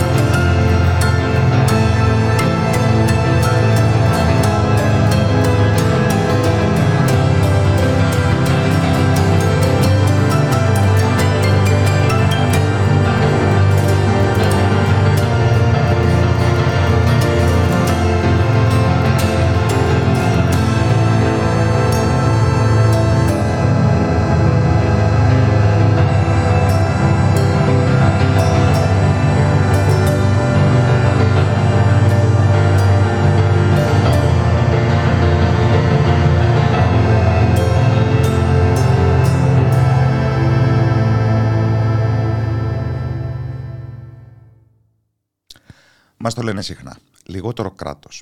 Το σύνθημα αυτό έγινε με έναν τρόπο πραγματικότητα μετά την απόφαση της Υπουργού Πολιτισμού να αποσυρθούν τα στελέχη της Αρχαιολογικής Υπηρεσίας από την Μύκονο όταν ένα εξ αυτών δέχτηκε μαφιόζικο ξυλοδαρμό ε, και προφανώς μιλάμε για αρχαιολόγο ο, ο οποίος ήταν επιφορτισμένος με το καθήκον να ελέγχει τα οικοδομικά ανομήματα του τουριστικού νησιού. Λιγότερο κράτος λοιπόν, να αφήσουμε τον ε, χώρο ανοιχτό στους δράστες των ανομιμάτων αντί να συζητάμε ποιοι ήταν οι φάκελοι ε, τους οποίους χειριζόταν ο στοχοποιημένος αρχαιολόγος. Πράγμα που μας θυμίζει τον πολύ ουσιαστικό ρόλο της αρχαιολογικής υπηρεσίας στην τήρηση της νομιμότητας σε αυτή τη χώρα. Αν και δεν νομίζω ότι είναι πολλοί τελικά οι συμπατριώτες μας που το βλέπουν έτσι. Είναι το θέμα που θα ήθελα να συζητήσω με τον Γενικό Γραμματέα του Ενίου Συλλόγου των Υπαλλήλων του Υπουργείου Πολιτισμού, Στάθη Γκότση. Καλό απόγευμα από το Ραδιομέρα. Καλησπέρα σε εσάς και τους ακροατές σας. Ε, υπάρχει μια αμφιθυμία της ελληνικής κοινωνίας απέναντι στην αρχαιολογική υπηρεσία; Ε, υπάρχει μια αμφιθυμία πράγματι του ελληνικού κοινωνικού σώματος. Γνωστό από χρόνια αυτό. Από τη μια, ο, αυτό που θα λέγαμε έτσι, ο μέσος Έλληνας αισθάνεται περήφανος για την αρχαιολογική κληρονομιά του τόπου, περήφανος αν κοντά του βρίσκεται ένας επισκέψιμος αρχαιολογικός χώρος. Την ίδια στιγμή όμως, ε, αν βρεθεί κάτι πιο σημαντικό αρχαίο στο χωράφι του ή στο οικόπεδο που θέλει να αν χτίσει τη μεζονέτα του, τότε η αρχαιολογική υπηρεσία γίνεται εχθρός, τα αρχαία γίνονται ε, ανάξεις λόγου πέτρες ε, και είτε θάβονται από εργολάβους ε, νύχτα είτε καταστρέφονται. Ε, αυτό βεβαίως μερικές φορές το βλέπουμε ακόμα και σε περιπτώσεις μεγάλων έργων. Έτσι, γιατί και το ίδιο το κράτος ε, ε, έχοντας προνομιμοποιήσει την λεγόμενη ανάπτυξη εις βάρος του πολιτιστικού τοπίου και του φυσικού τοπίου, δηλαδή και του ανθρωπογενούς και του φυσικού περιβάλλοντος. Ε, συχνά, όπως στην περίπτωση για παράδειγμα το, το, του σταθμού Βενιζέλου στη Θεσσαλονίκη, επιλέγει να δώσει προτεραιότητα στην, στο εργολαβικό κίνητρο και το εργολαβικό κέρδος και στο έργο παρά στην διατήρηση της μνήμης που στοιχειοθετείται από τα υλικά κατάλοιπα του παρελθόντος. Αυτό που περιγράψαμε ως διάχυτη νοοτροπία συχνά όμως αποτυπώνεται και στον λόγο πολιτικών ηθινόντων. Αυτό είναι αλήθεια. Πάμε παλιότερες δηλώσεις του, του Κωνσταντίνου Μητσοτάκη για το πώς η πολεοδομία και η αρχαιολογία είναι μεγάλες ναι, πληγές της ναι. χώρας. Από τη δεκαετία του 90 είναι αυτά, πράγματι, και αυτό αποτύπωνε και μία, ε, αν θέλετε, μία άποψη των, α, της κυρίαρχης α, άρχουσας α, οικονομικής τάξης, η οποία το ενδιαφέρον της για τη γη συνεχίζει αμύωτο όλες αυτές τις δεκαετίες ε, για τη γη και την α, αξιοποίηση της γης όπως την αντιλαμβάνονται, δηλαδή την κερδοσκοπία στην πραγματικότητα της γης, ανεξάρτητα αν αυτή είναι δάσος, γυαλός, αρχαιότητα ή οτιδήποτε άλλο. Πολλό δε μάλλον όταν τόποι όπως η Μύκονος προκειμένου, ε, που είναι γνωστές στο παγκόσμιο κοινό ε, για την, όχι μόνο για τις θάλασσές της, αλλά και για το ε, ιδιαίτερο τοπίο φυσικό και πολιτιστικό, πολιτισμικό, ε, βρίσκονται στο επίκεντρο τελικά ακόμα και πολύ μεγάλων συμφερόντων που πια υπερβαίνουν και τα ε, τυπικά γνωστά στην ελληνική πραγματικότητα ε, οικονομικά συμφέροντα, τα παραδοσιακά εννοώ, ε, βρίσκονται στο μάτι του κυκλώνα έχοντας ξεπεράσει κάθε προηγούμενο στον τρόπο με τον οποίο θέλουν να επιβάλλουν ως κράτος εν κράτη τη δική τους άποψη. Απέναντι σε αυτό, η πολιτική ηγεσία τι μέτρα θωράκιση τη νομιμότητα και των ίδιων των υπηρεσιών της παίρνει; Απέναντι σε αυτό, κανονικά θα έπρεπε, κανονικά λέω, θα έπρεπε η πολιτική ηγεσία του Υπουργείου Πολιτισμού, ε, αν θέλετε, σε συνεργασία και με, τις πολι... με την κυβέρνηση συνολικά. Γιατί η κυβέρνηση με, το...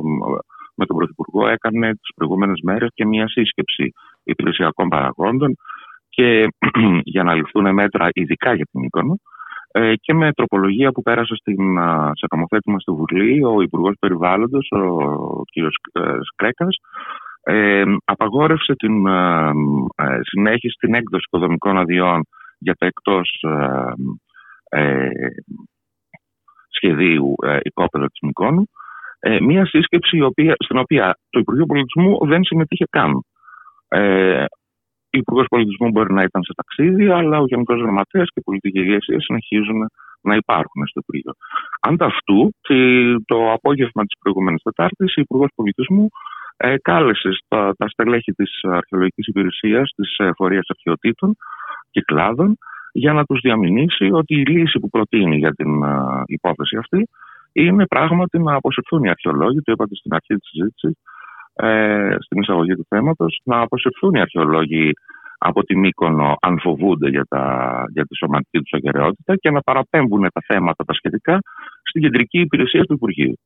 Ε, άλλη Ποιος θα ασκεί τον επιτόπιο έλεγχο; Ε, τον επιτόπιο έλεγχο θα τον ασκεί κατά την πρώτη ίδια πρόταση με rotation το προσωπικό της εφορίας αυτοτήτων κλάδων, ώστε οι συγκεκριμένοι τρεις συνάδελφοι που βρίσκονται εκεί, ο ένας έχει ήδη δεχτεί ε, σωματική επίθεση που αναβαθμίστηκε, πρέπει να σας πω, από την εισαγγελία ε, από πλημέ, πλημέλημα σε κακούργημα σε συνεργασία με, την, ε, με το τμήμα εγκρίαση της Γενικής Αστυνομικής Διεύθυνσης Αθηνών. Ε, και η δεύτερη αρχαιολόγος έχει δεχτεί απλητικό SMS ε, το οποίο κατήγγειλε τη δημόσια και ε, απευθύνθηκε και η ίδια στο τμήμα εκβίασης της αστυνομίας. Ε, η εναλλακτική που προτείνεται από την Υπουργό ποια είναι; Η εναλλακτική που προτείνεται από την Υπουργό είναι να αποσυρθούν οι συγκεκριμένοι συνάδελφοι από το Τιμίκονο, να κάνουν την επιτόπια έρευνα με rotation, με αλλάξει οι υπόλοιποι αρχαιολόγοι της εφορίας της αρχαιότητων κλάδων. Ξέρετε, η εφορία ε, κυκλάδων έχει αρχαιολόγους με υπευθυνότητες σε, όλο το, σε, όλο το, σε όλα τα κυκλαδονίσια. Επομένως, ο στόχος που έχει την Άντρο, για παράδειγμα, πηγαίνει και μια εβδομάδα στο Μύκονο, ο άλλος που έχει την Τίνο να πάει την επόμενη και πάει λέγοντας. Ε, και βέβαια να καταλήγουν οι υποθέσεις στην κεντρική υπηρεσία για να λύνεται από εκεί η κατάσταση. Ε, αυτό στην πραγματικότητα το κατήγγειλε και ο ίδιος ο Μανώλης Ψαρός στην δήλωση που έκανε. Ο αρχαιολόγος που δέχτηκε ε, την επίθεση. Ο αρχαιολόγος που δέχτηκε την επίθεση, ακριβώς. Ε, προημερών ήταν πια σε θέση να μιλήσει και δόθηκε μια συνέντευξη στα γραφεία του Συλλόγου Ελληνικών Αρχαιολόγων.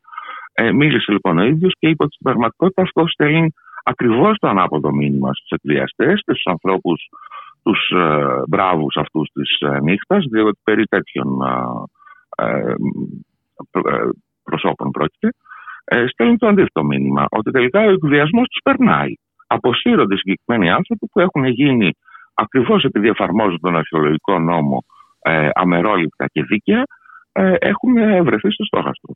Αυτό εμείς πιστεύουμε, τα σωματεία του κριτικού πολιτισμού, ότι δεν πρέπει να περάσει. Αυτό που ζητάμε από την πολιτική ηγεσία και έχει το δικαίωμα και την υποχρέωση, αν θέλετε, να κάνει, είναι να κινήσει η ίδια τις διαδικασίες για μηνυτήρια αναφορά ε, κατά παντός υπευθύνου για τις υποθέσεις αυτές και να ζητήσει η ίδια τη συσχέτισή τους με τις υποθέσεις που χειρίζεται και χειριζόταν ο Μανώλης Ψαρός και οι συνάδελφοί τους στο Μήκονο.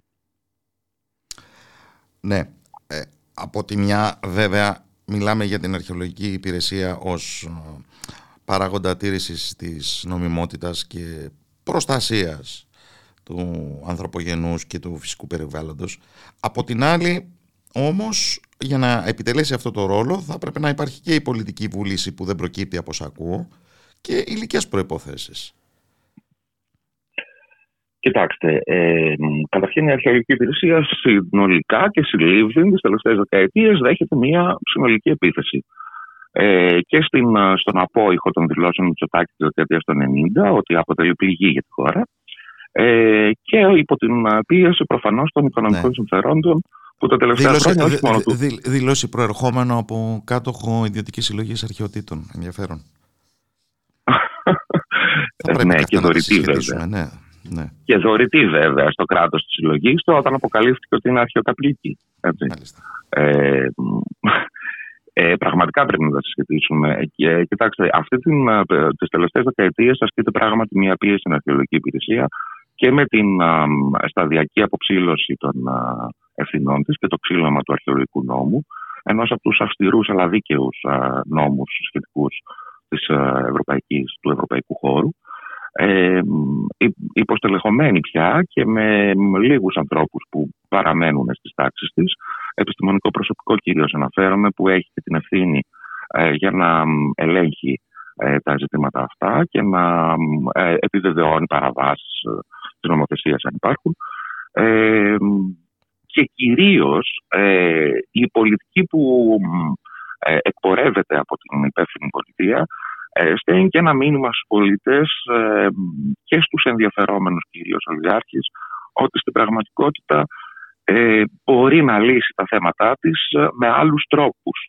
Είτε με, με την πίεση και την εμπλοκή του ίδιου, της ίδιας της εκάστοτε πολιτικής ηγεσίας, τις παρεμβάσεις δηλαδή που ασκείται από το γραφείο Υπουργού ή από το γραφείο Γενικού Γραμματέα για την επίλυση υποθέσεων, με τον τρόπο με τον οποίο λειτουργεί το Κεντρικό Αρχαιολογικό Συμβούλιο, πλήρως ελεγχόμενο και με πολιτικές οδηγίες για την έγκριση ακόμα και ε, υποθέσεων που έρχονται στο Συμβούλιο με αρνητικές εισηγήσεις από τις τοπικές εφορίες αρχαιοτήτων, να περνάνε εν μία νυχτή. Για υποθέσεις Ειδικά... που καταγγέλλονται από τη διεθνή επιστημονική κοινότητα, όπως ήταν αυτή. Ναι, ναι, ναι, ναι, ναι βεβαίως. Και όχι μόνο τέτοιες. Ναι, με, με, με, με συγκρούσεις συμφερόντων στη σύνθεση του Συμβουλίου, με αντικαταστάσεις μελών κτλ. Ακριβώς. Αλλά κοιτάξτε, αυτό που γίνεται πια τα τελευταία τρία-τέσσερα χρόνια ε, έντονα είναι οι συνεχείς πιέσεις και παραμβάσει της πολιτικής ηγεσίας στο να περάσουν και περνάνε βέβαια από το Κεντρικό Αρχαιολογικό Συμβούλιο με αρνητικές εισηγήσεις όλες οι υποθέσεις που αφορούν ε, εγκαταστάσεις φωτοβολταϊκών ή ανεμογεννητριών ε, στο σύνολο της χώρας. Ε, καταλαβαίνετε ότι αυτό πια, ε, ενώ την ίδια στιγμή μπορεί να είναι πάρα πολύ αυστηρή και το Κεντρικό Αρχαιολογικό Συμβούλιο και η τοπική εφορία ε, αρχαιοτήτων σε έναν μικρό ιδιοκτήτη που έκανε μια παράβαση, ξέρω εγώ, στο μπαλκόνι του. Έτσι, αυτό δημιουργεί. Είναι παραπονιά μια... το μικρό ιδιοκτήτη ε, γιατί μια σωστική επέμβαση που θα του έλυνε και του ιδίου τα χέρια να προχωρήσει την όποια κατασκευή Εκεί καθυστερεί από μια αποδυναμωμένη αρχαιολογική υπηρεσία. Ε, ε, όχι μόνο καθυστερεί, αλλά μπορεί να έχει και αρνητικές εισηγήσεις. Τις ίδιες αρνητικές εισηγήσεις μπορεί να έχει και ένας μεγαλοσχήμο παράγοντας παραδίπλα, αλλά του παραδίπλα περνάει γιατί έχει άκρη στο Υπουργείο. Καταλαβαίνετε ότι αυτό όμως γίνεται αντιληπτό από την ελληνική κοινωνία και ορθά γίνεται αντιληπτό, με αποτέλεσμα μεγαλύτερα κομμάτια να επιχειρείται από την ε, πολιτική αυτή να στραφούν εναντίον της αρχαιολογικής υπηρεσίας. Εμείς τα κομμάτια αυτά τα θέλουμε σύμμαχά μας απέναντι στις πολιτικές που καταστρέφουν το περιβάλλον και το πολιτικό πλούτο του τόπου. Γιατί ξέρετε κάτι, και οι Μύκονος και τα άλλα νησιά που είναι διάσημα για αυτό που είναι, θα πάψουν να είναι αυτό, που, είναι έτσι, θα πάψουν να είναι αυτό που είναι. Δεν θα είναι η όμορφη εκείνη η τόπη ησυχαστήρια και θα είναι απλώς ε, για τα μεγάλα πορτοφόλια. Ειδικά η Μύκονος έχει ξεφύγει πια και το ότι έχουμε αυτό το γεγονός στη Μύκονο δεν είναι τυχαίο. Σε όλη την Ελλάδα ασκούνται πιέσεις, υπέφτουν τηλέφωνα, υπέφτουν τοπικοί παράγοντες, τοπικοί βουλευτές, δήμαρχοι, περιφερειάρχες. Αλλά να περάσουμε από το lobbying στο μαφιόζικο χτύπημα. Ακριβώς. Είναι ένα. Το κατάφερε η Μύκονος. Ε, βέβαια, εκεί τώρα πρέπει να δούμε αν οι κυβερνητικές εξαγγελίες με την εξαίρεση του πολιτισμού και έχει ένα νόημα να το τονίζουμε, αν οι υπόλοιπες κυβερνητικές πρωτοβουλίες ε, θα είναι πράγματι ε, θα πιάσουν τόπο και ή αν γίνονται για τα μάτια του κόσμου. Χθες πάντως πήγε με το κλιμάκιο πολεοδομίας και αρχαιολόγων και άλλων α, υπηρεσιών για να επιβεβαιώσει παραβάσεις και να παραγγείλει την α, καθαίρεση εκτεσμάτων σε, ε, σε Αιγιαλό και ε, αρχαιολογικές περιοχές. Το αν θα μπουν πράγματι μπουλντόζες ε, ή αν αυτό θα είναι κάτι εσήμερο για λόγους επικοινωνιακούς, όπως δυστυχώς μας έχει συνηθίσει η σημερινή κυβέρνηση, αυτό μένει να το δούμε. Να το δούμε λοιπόν. Ευχαριστώ θερμά τον Γενικό Γραμματέα του Ενιαίου Συλλόγου Υπαλλήλων Υπουργείου Πολιτισμού Στάθη Κότσε. Καλό απόγευμα και από εγώ σας ευχαριστώ κύριε Ράπτη. Καλό απόγευμα.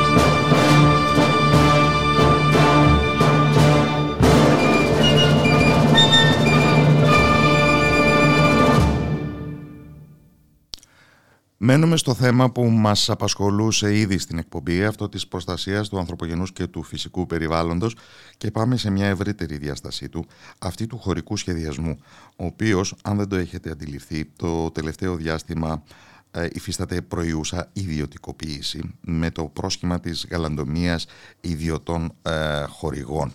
Και αυτό το θέμα, η ιδιωτικοποίηση του χωρικού ε, σχεδιασμού, ε, απασχολεί την ημερίδα που θα πραγματοποιηθεί αύριο από τις 5 το απόγευμα ως τις 8 στο κτίριο Αβέροφ του Εθνικού Μετσοβίου Πανεπιστημίου στην οδό Πατησίων με ελεύθερη είσοδο.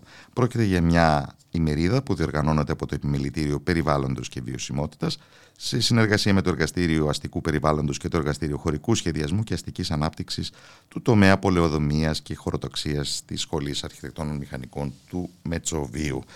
Και για το θέμα αυτό καλωσορίζω στην εκπομπή την κυρία Δέσποινα Ερίκου, νομικό και διευθύντρια του Επιμελητηρίου Περιβάλλοντος. Καλό απόγευμα από το Ραδιομέρα. Καλησπέρα σας. Καλησπέρα και στους ακροατές σας. Ε, να κάνω μια μικρή διόρθωση που γίνει στην αίθουσα τελετών Λίσανδρο. Ναι, κτίριο Βέροφ, καλά το είπατε, αλλά είναι στην αίθουσα τελετών Λίσανδρο Καφταντζόβλου, στη μεγάλη αίθουσα. Ε, η είσοδος ε, για όποιον θέλει να το παρακολουθήσει θα είναι από τη Στουρνάρη. Ε, να μιλήσουμε για το θέμα της ημερίδας. Ε, Γιατί ο σας τίτλος κίνησε το νομίζω- ενδιαφέρον αυτό το θέμα, γιατί κάνετε λόγο για ιδιωτικοποίηση του χωρικού σχεδιασμού; Ναι, ο τίτλος ε, λέει αρκετά πράγματα γιατί τε- τα τελευταία χρόνια έχουμε παρατηρήσει ένα φαινόμενο της δωρεάς προς το κράτος των χωρικών μελετών και σχεδίων που έχουν καταρτήσει ιδιώτες. Είναι μια καινοφανής πρακτική η οποία γεννά νέα νομικά και επιστημονικά ζητήματα. Αυτά τα ζητήματα θα εξεταστούν στο πλαίσιο της μερίδας και όσον αφορά τη συμμετοχή του Επιμελητηρίου Περιβάλλοντος, ε, η, η πρόεδρος ε, του Επιμελητηρίου κυρία Μαρία Καραμανόφ και αντιπρόεδρος επίτιμη του Συμβουλίου της Επικρατείας, ε, στην εισήγησή της θα θέσει το κρίσιμο ερώτημα εάν έχει έρισμα στο εθνικό και το ενωσιακό δίκαιο αυτή η πρακτική της δωρεάς του χωρικού σχεδιασμού. Και για να καταλάβουν οι ακροατές σας ε, τι είναι ο χωρικός σχεδιασμός και και γιατί έχει σημασία. Ο χωρικός σχεδιασμός αποτελεί την σημαντικότερη, τη βασικότερη στρατηγική απόφαση μιας χώρας η οποία στην κυριολεξία προδιαγράφει το μέλλον της γιατί καθορίζει ποιες δραστηριότητες θα ασκηθούν στην επικράτεια σε ποια- με ποια ένταση και ποια θα είναι η θέση τους στο χώρο και η έκτασή τους. Ε, έχει την ευθύνη ο χωρικός σχεδιασμός πρώτα απ' όλα να οριοθετήσει το διαφυλακτέο φυσικό κεφάλαιο, το οποίο πρέπει να μείνει άφηκτο για τις επόμενες γενιές, να διασφαλίσει το χώρο που πρέπει να έχει ο πρωτογενής τομέας, δηλαδή η γεωργία, κτηνοτροφία, η αλία κτλ. ώστε η χώρα μπορεί να επιβιώσει ακόμα και σε περίοδους κρίσεων να προβλέψει τις ενεργειακές ανάγκες της χώρας και να χωροθετήσει τις ε, αναγκαίες καταστάσεις στον κατάλληλο χώρο, εκεί που μπορεί να γίνουν, ε, να κατανείμει ισορροπημένα και τη, τους οικισμούς, το δίκτυο οικισμών και βέβαια να σχεδιάσει και το αναγκαίο δίκτυο συγκοινωνιών, λιμάνια, δρόμους. Καταλαβαίνουμε πόσο σημαντικός είναι ο χωρικός σχεδιασμός και γιατί λένε ότι κυριολεκτικά προδιαγράφει το μέλλον της χώρας. Σας είπα ένας σωρό ε, δραστηριότητες. Τι προβλέπει όμως το Σύνταγμα και το Ευρωπαϊκό Δίκαιο για την ε, διεξαγωγή του χωρικού σχεδιασμού; το, το Σύνταγμα από το 1975 και μετά, στο άρθρο 24, λέει ότι ο χωρο- η χωροταξική οργάνωση δι- αναδιάρθρωση της χώρας, διαμόρφωση, ανάπτυξη, πολιοδόμηση κτλ. Επέκταση πόλεων, οικιστικών κτλ. υπάγεται στην ρυθμιστική αρμοδιότητα και τον έλεγχο του κράτους και το κράτος όλα αυτά τα υλοποιεί με τη δημόσια διοίκηση. Ε, τώρα, ε, Ε, προβλέπετε η- και, η και, και πρακτική- εμπλοκή σε ιδιώτες μέσω ανάθεσης. Αυτό, ναι, είναι ο ένας δρόμος. Ο, ένας, ο δεύτερος δρόμος. Ο ένας δρόμος είναι να τα κάνει με τα δικά της όργανα, που αυτό είναι και το πιο σωστό να το κάνει, τα δικά, τη, τη δημόσια διοίκηση. Και ο δεύτερος δρόμος είναι με ανάθεση, α, που όμως αυτή η ανάθεση γίνεται με πάρα πολύ αυστηρές διαδικασίες. Δεν ε, γίνεται όπως θέλει ο καθένας και ε, γίνεται διαγωνισμός και, και μπορεί να τις αναθέσει. Αυτό είναι το νομικό καθεστώς και τόσο το εθνικό όσο και το ενωσιακό. Μάλιστα το ενωσιακό ε, έχει και αρκετά αυστηρές προδιαγραφές. Τώρα, τι γίνεται για το αντικείμενο της αυριανής ε, ημερίδας, η οποία νομίζω ενδιαφέρει χωροτάκτες, πολιοδόμους, το νομικό κόσμο, γιατί είναι καινοφανές το φαινόμενο. Και βέβαια τους σπουδαστές των αντίστοιχων αντικειμένων. Ε, ο, χωροταξικός σχεδιασμός τώρα που εκπονείται από ιδιώτες κατά βούληση, γιατί γι' αυτό θα μιλήσουμε, ε, και με, το, με κριτήρια το προσωπικό όραμα του καθενός και με μορφή δωρεάς, το οποίο προσφέρεται έτοιμο στο κράτος και το οποίο το κράτος το αποδέχεται και το εφαρμόζει, είναι καινούργια και πολύ σοβαρά ζητήματα. Και δεν μπορώ να σας πω εγώ τώρα, ούτε είναι το αντικείμενο αυτή η συνέντευξη, γιατί οι τοποθετήσεις θα γίνουν αύριο, ε, τι απάντηση δίνει ο νομικός κόσμος σε αυτά; Με μερικά χαρακτηριστικά παραδείγματα, για να το κάνουμε σε Θα λίγο είχε πιο- ενδιαφέρον ναι, να το καταλάβουμε, ναι. ναι, ναι, ναι. Ε, στα οποία θα αναφερθεί η πρόεδρος του Επιμελητηρίου, ε, θα είναι οι, περιπτώσεις, οι τρεις περιπτώσεις. Η περίπτωση της Βόρειας Εύβοιας μετά από την καταστροφή στις πυρκαγιές του Αυγούστου του 2021, η περίπτωση του Λόφου Στρέφη και η περίπτωση του Εθνικού Αρχαιολογικού Μουσείου. Ναι. Η πρώτη Συ- περίπτωση πο- αφορά το πολύ περιφερειακό συζητημένες. σχεδιασμό. Δεν άκουσα. Ναι, ναι. Η πρώτη περίπτωση αφορά τον περιφερειακό χωροταξικό σχεδιασμό. Ε, Η δεύτερη περίπτωση, ο λόγος του στρέφει, είναι παρέμβαση σε ένα κοινόχρηστο άλσος και η τρίτη περίπτωση είναι η αρχιτεκτονική μελέτη ενός εμβληματικού δημοσίου κτηρίου. Ποιοι άλλοι θα είναι οι ομιλητές της αυριανής ημερίδας, εκτός από την πρόεδρο του επιμελητηρίου. ομιλητές, οι ομιλητές θα είναι η κυρία Α, Σοφία Αυγερινού Κολόνια, η οποία είναι η σύλλογος ε, πολεοδόμων και χωροτακτών, η πρόεδρος του Συλλόγου Πολεοδόμων και Χωροτακτών, ομότιμη καθηγήτρια του ΕΜΠ. Η κυρία Ρένα Κερβατσέα, είναι κοσμήτρια της Σχολής Αρχιτεκτόνων ε, Μηχανικών του ΕΜΠ και αναπληρώτρια καθηγήτρια στο Πολυτεχνείο. Ε, από το ΑΠΙΣΙΤΕ θα είναι ο κύριος Λουκάς Τριάντης, επικούρος καθηγητής ε, και η κυρία Εμιλία Χρονοπούλου, η οποία κάνει το διδακτορικό της ε, στην περίπτωση της Σέρβιας. Δεμένοι, παραλυφθούμε. Αυτές Ναι. Θα γίνουν 5 με 8 και θα ακολουθήσει, νομίζω ότι 5 με, θα αρχίσουν να μιλήσουν στις 5, θα τελειώσει γύρω στις 6.30. Έχουμε αφήσει ένα χρόνο γύρω- μέχρι στις 8 να γίνει και η συζήτηση, να γίνει και η συζήτηση με το κοινό.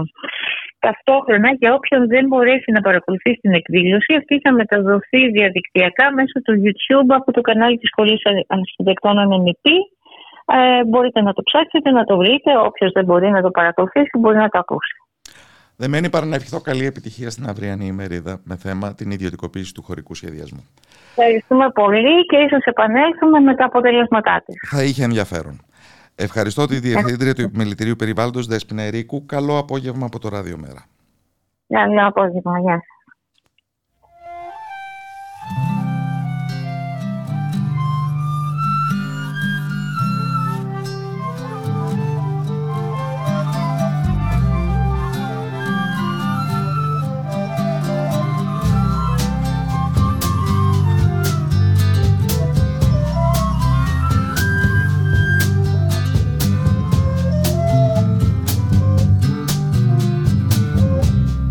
Up in the morning, it's on the downs, and little white clouds like a gambling lambs. And I am a breathless over you. And the red-breasted robin beats his wings, his throat it trembles when he sings. For he is helpless before you, and the happy hooded bluebells bow all down, heavy by the early morning dew, at the whispering stream, at the bubbling brook, the fishes leap up to take a look, for they are breathless over you. Still your hands, still your heart, still your face comes shining through, and all the morning glows anew. Still your mind, still your soul, for still the fire of love is true, and I am breathless without you.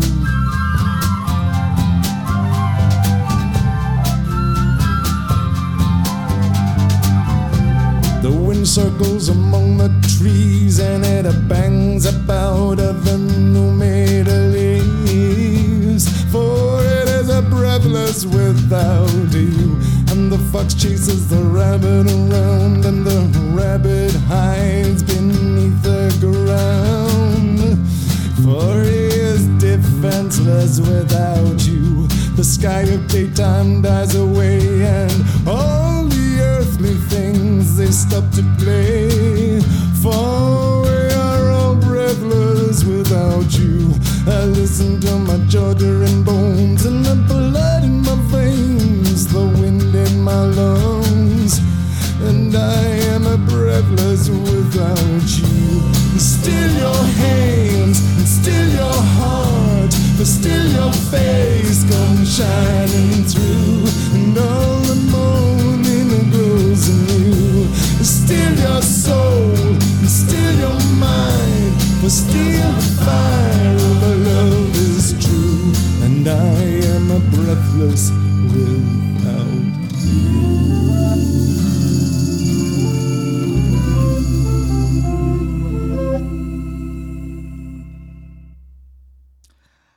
Από τις 16 του μηνός και μέχρι τις 26 Μαΐου στον 5ο όροφο του Ιδρύματος Θεοχαράκη με θέα την Ακρόπολη και το Κοινοβούλιο ο Ελληνολιβανέζος οικαστικός και κινηματογραφιστής Ζόρς Σαλαμέ έχει εγκαταστήσει ένα ικρίωμα. Και στη, στην έκθεση αυτή με τίτλο «Το ικρίωμα» θα πραγματοποιηθεί αύριο στις 7 η ώρα μια ξενάγηση και μια συζήτηση ε, γύρω από την οικαστική αυτή ε, διαπλοκή της μεγάλης με τη μικρή ιστορία της ε, συλλογικής μνήμης και των ατομικών και οικογενειακών περιπετειών έτσι όπως αυτές διασταυρώνουν γεγονότα της ελληνικής ιστορίας σαν τη μικρή ασιατική καταστροφή και τις πολύ πιο πρόσφατες περιπέτειες του τόσο κοντινού μας Λιβάνου και καλωσορίζω τον ε, Ζόρζ Σαλαμέ στην εκπομπή. Καλό απόγευμα από το Ραδιομέρα. Καλησπέρα και καλό απόγευμα.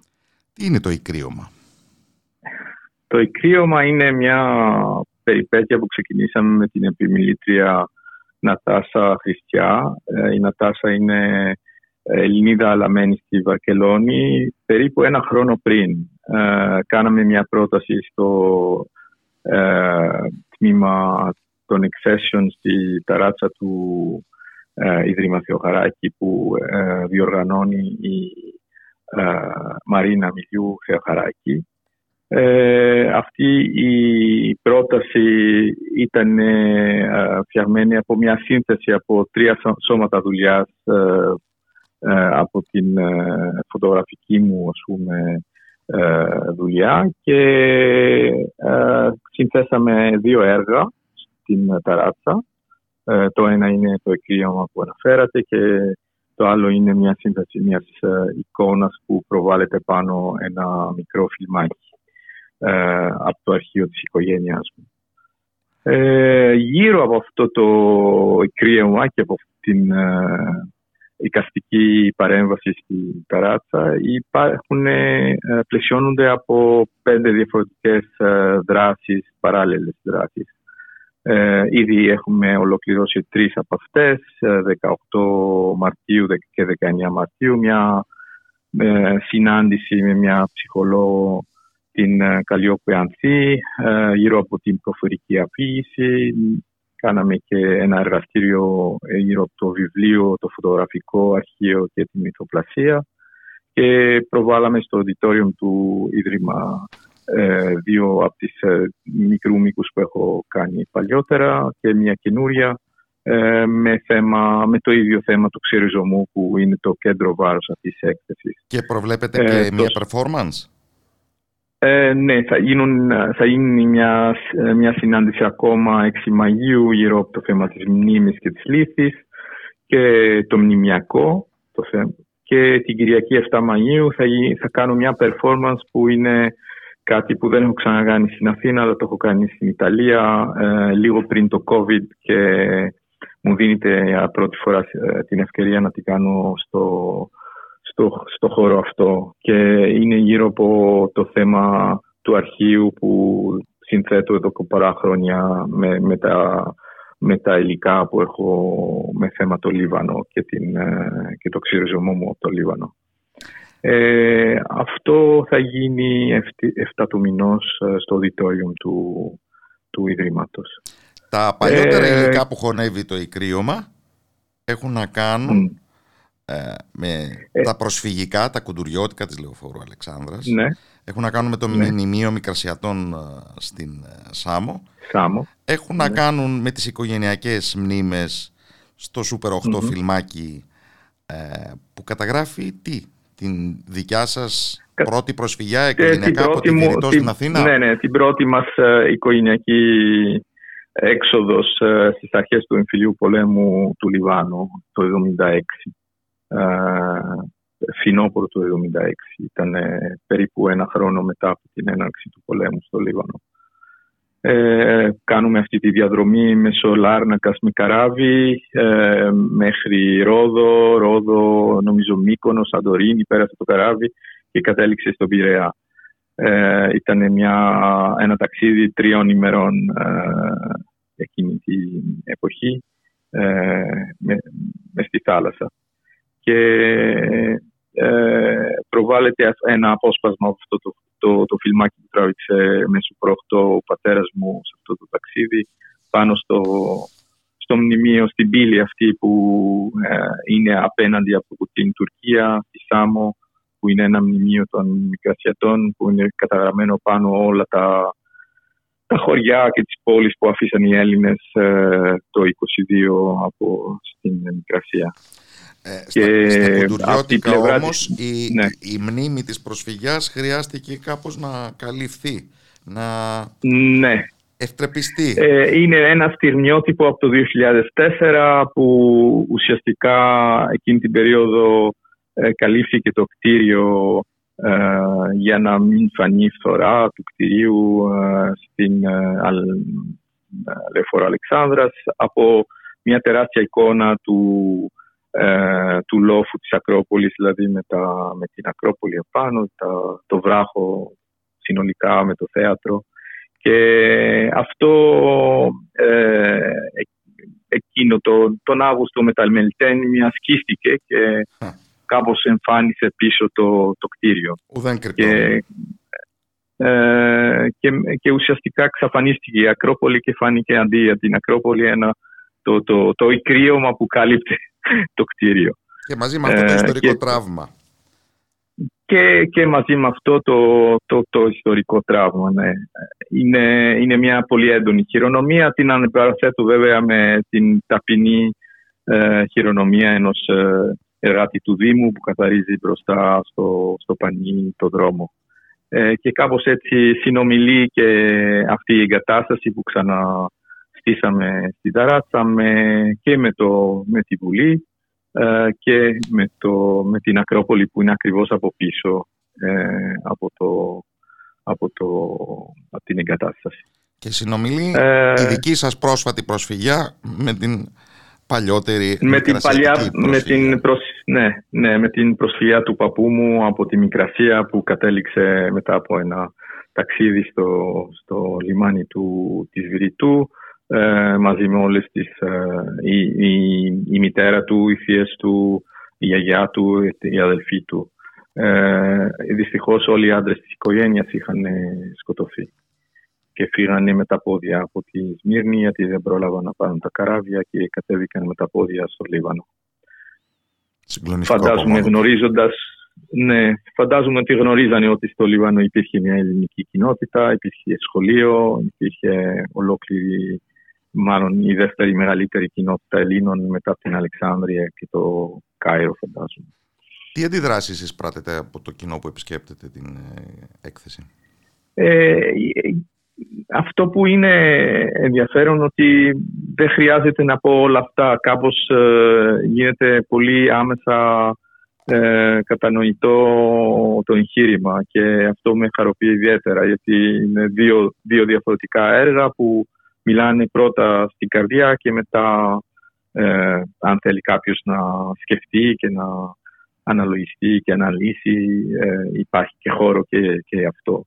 Και για, αυτό είναι για τη σημερινή καστική καταφεύγουν ανησυχητικά συχνά στον λόγο που πλαισιώνει και κάπως επιβάλλεται στο οπτικό τμήμα ε, της δουλειάς τους. Επειδή φτιάξαμε και το, το έργο με γνώμονα και το περιβάλλον του, ε, δηλαδή είναι site, αυτό που λένε site specific, αλλά αυτή, τη φορά δηλαδή έχει τόσο έντονο το, το περιβάλλον χώρο με, μαζί με, που μιλάει μαζί με το έργο και στα δύο. Δηλαδή όταν στείναμε το έργο στα παράθυρα με την πύλη της Σάμου, ο ορίζοντας που, που περιγράφει η εικόνα που είναι η Τουρκία συνομιλεί με τον ορίζοντα ε, απέναντι ακριβώς που είναι ε, ο λόφος ε, πάνω από τη Κεσαριανή και, ε, και συνομιλεί και, ε, και με τους ανθρώπους που ήρθαν από τη Μικρασία και κατοίκησαν ακριβώς απέναντι στο Βύρονα, στη Κυσαριανή, στο Παγκράτη εκείνη την, ε,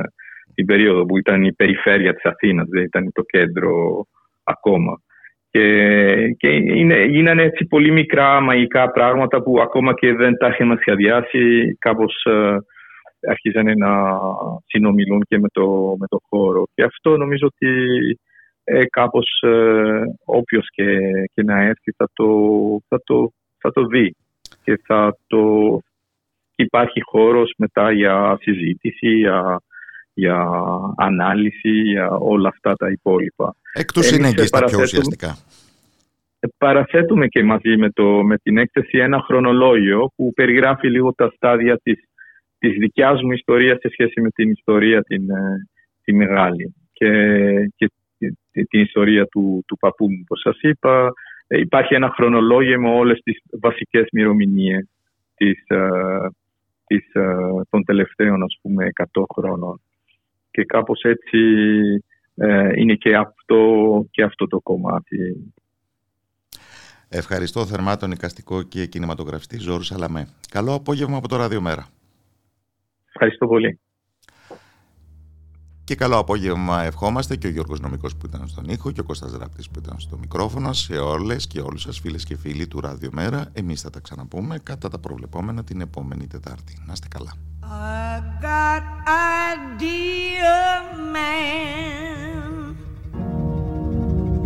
You take me for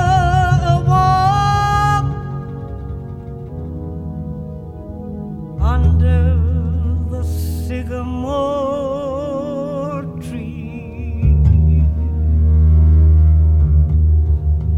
dark trees that blow, baby, in the dark trees that blow, and I'll see.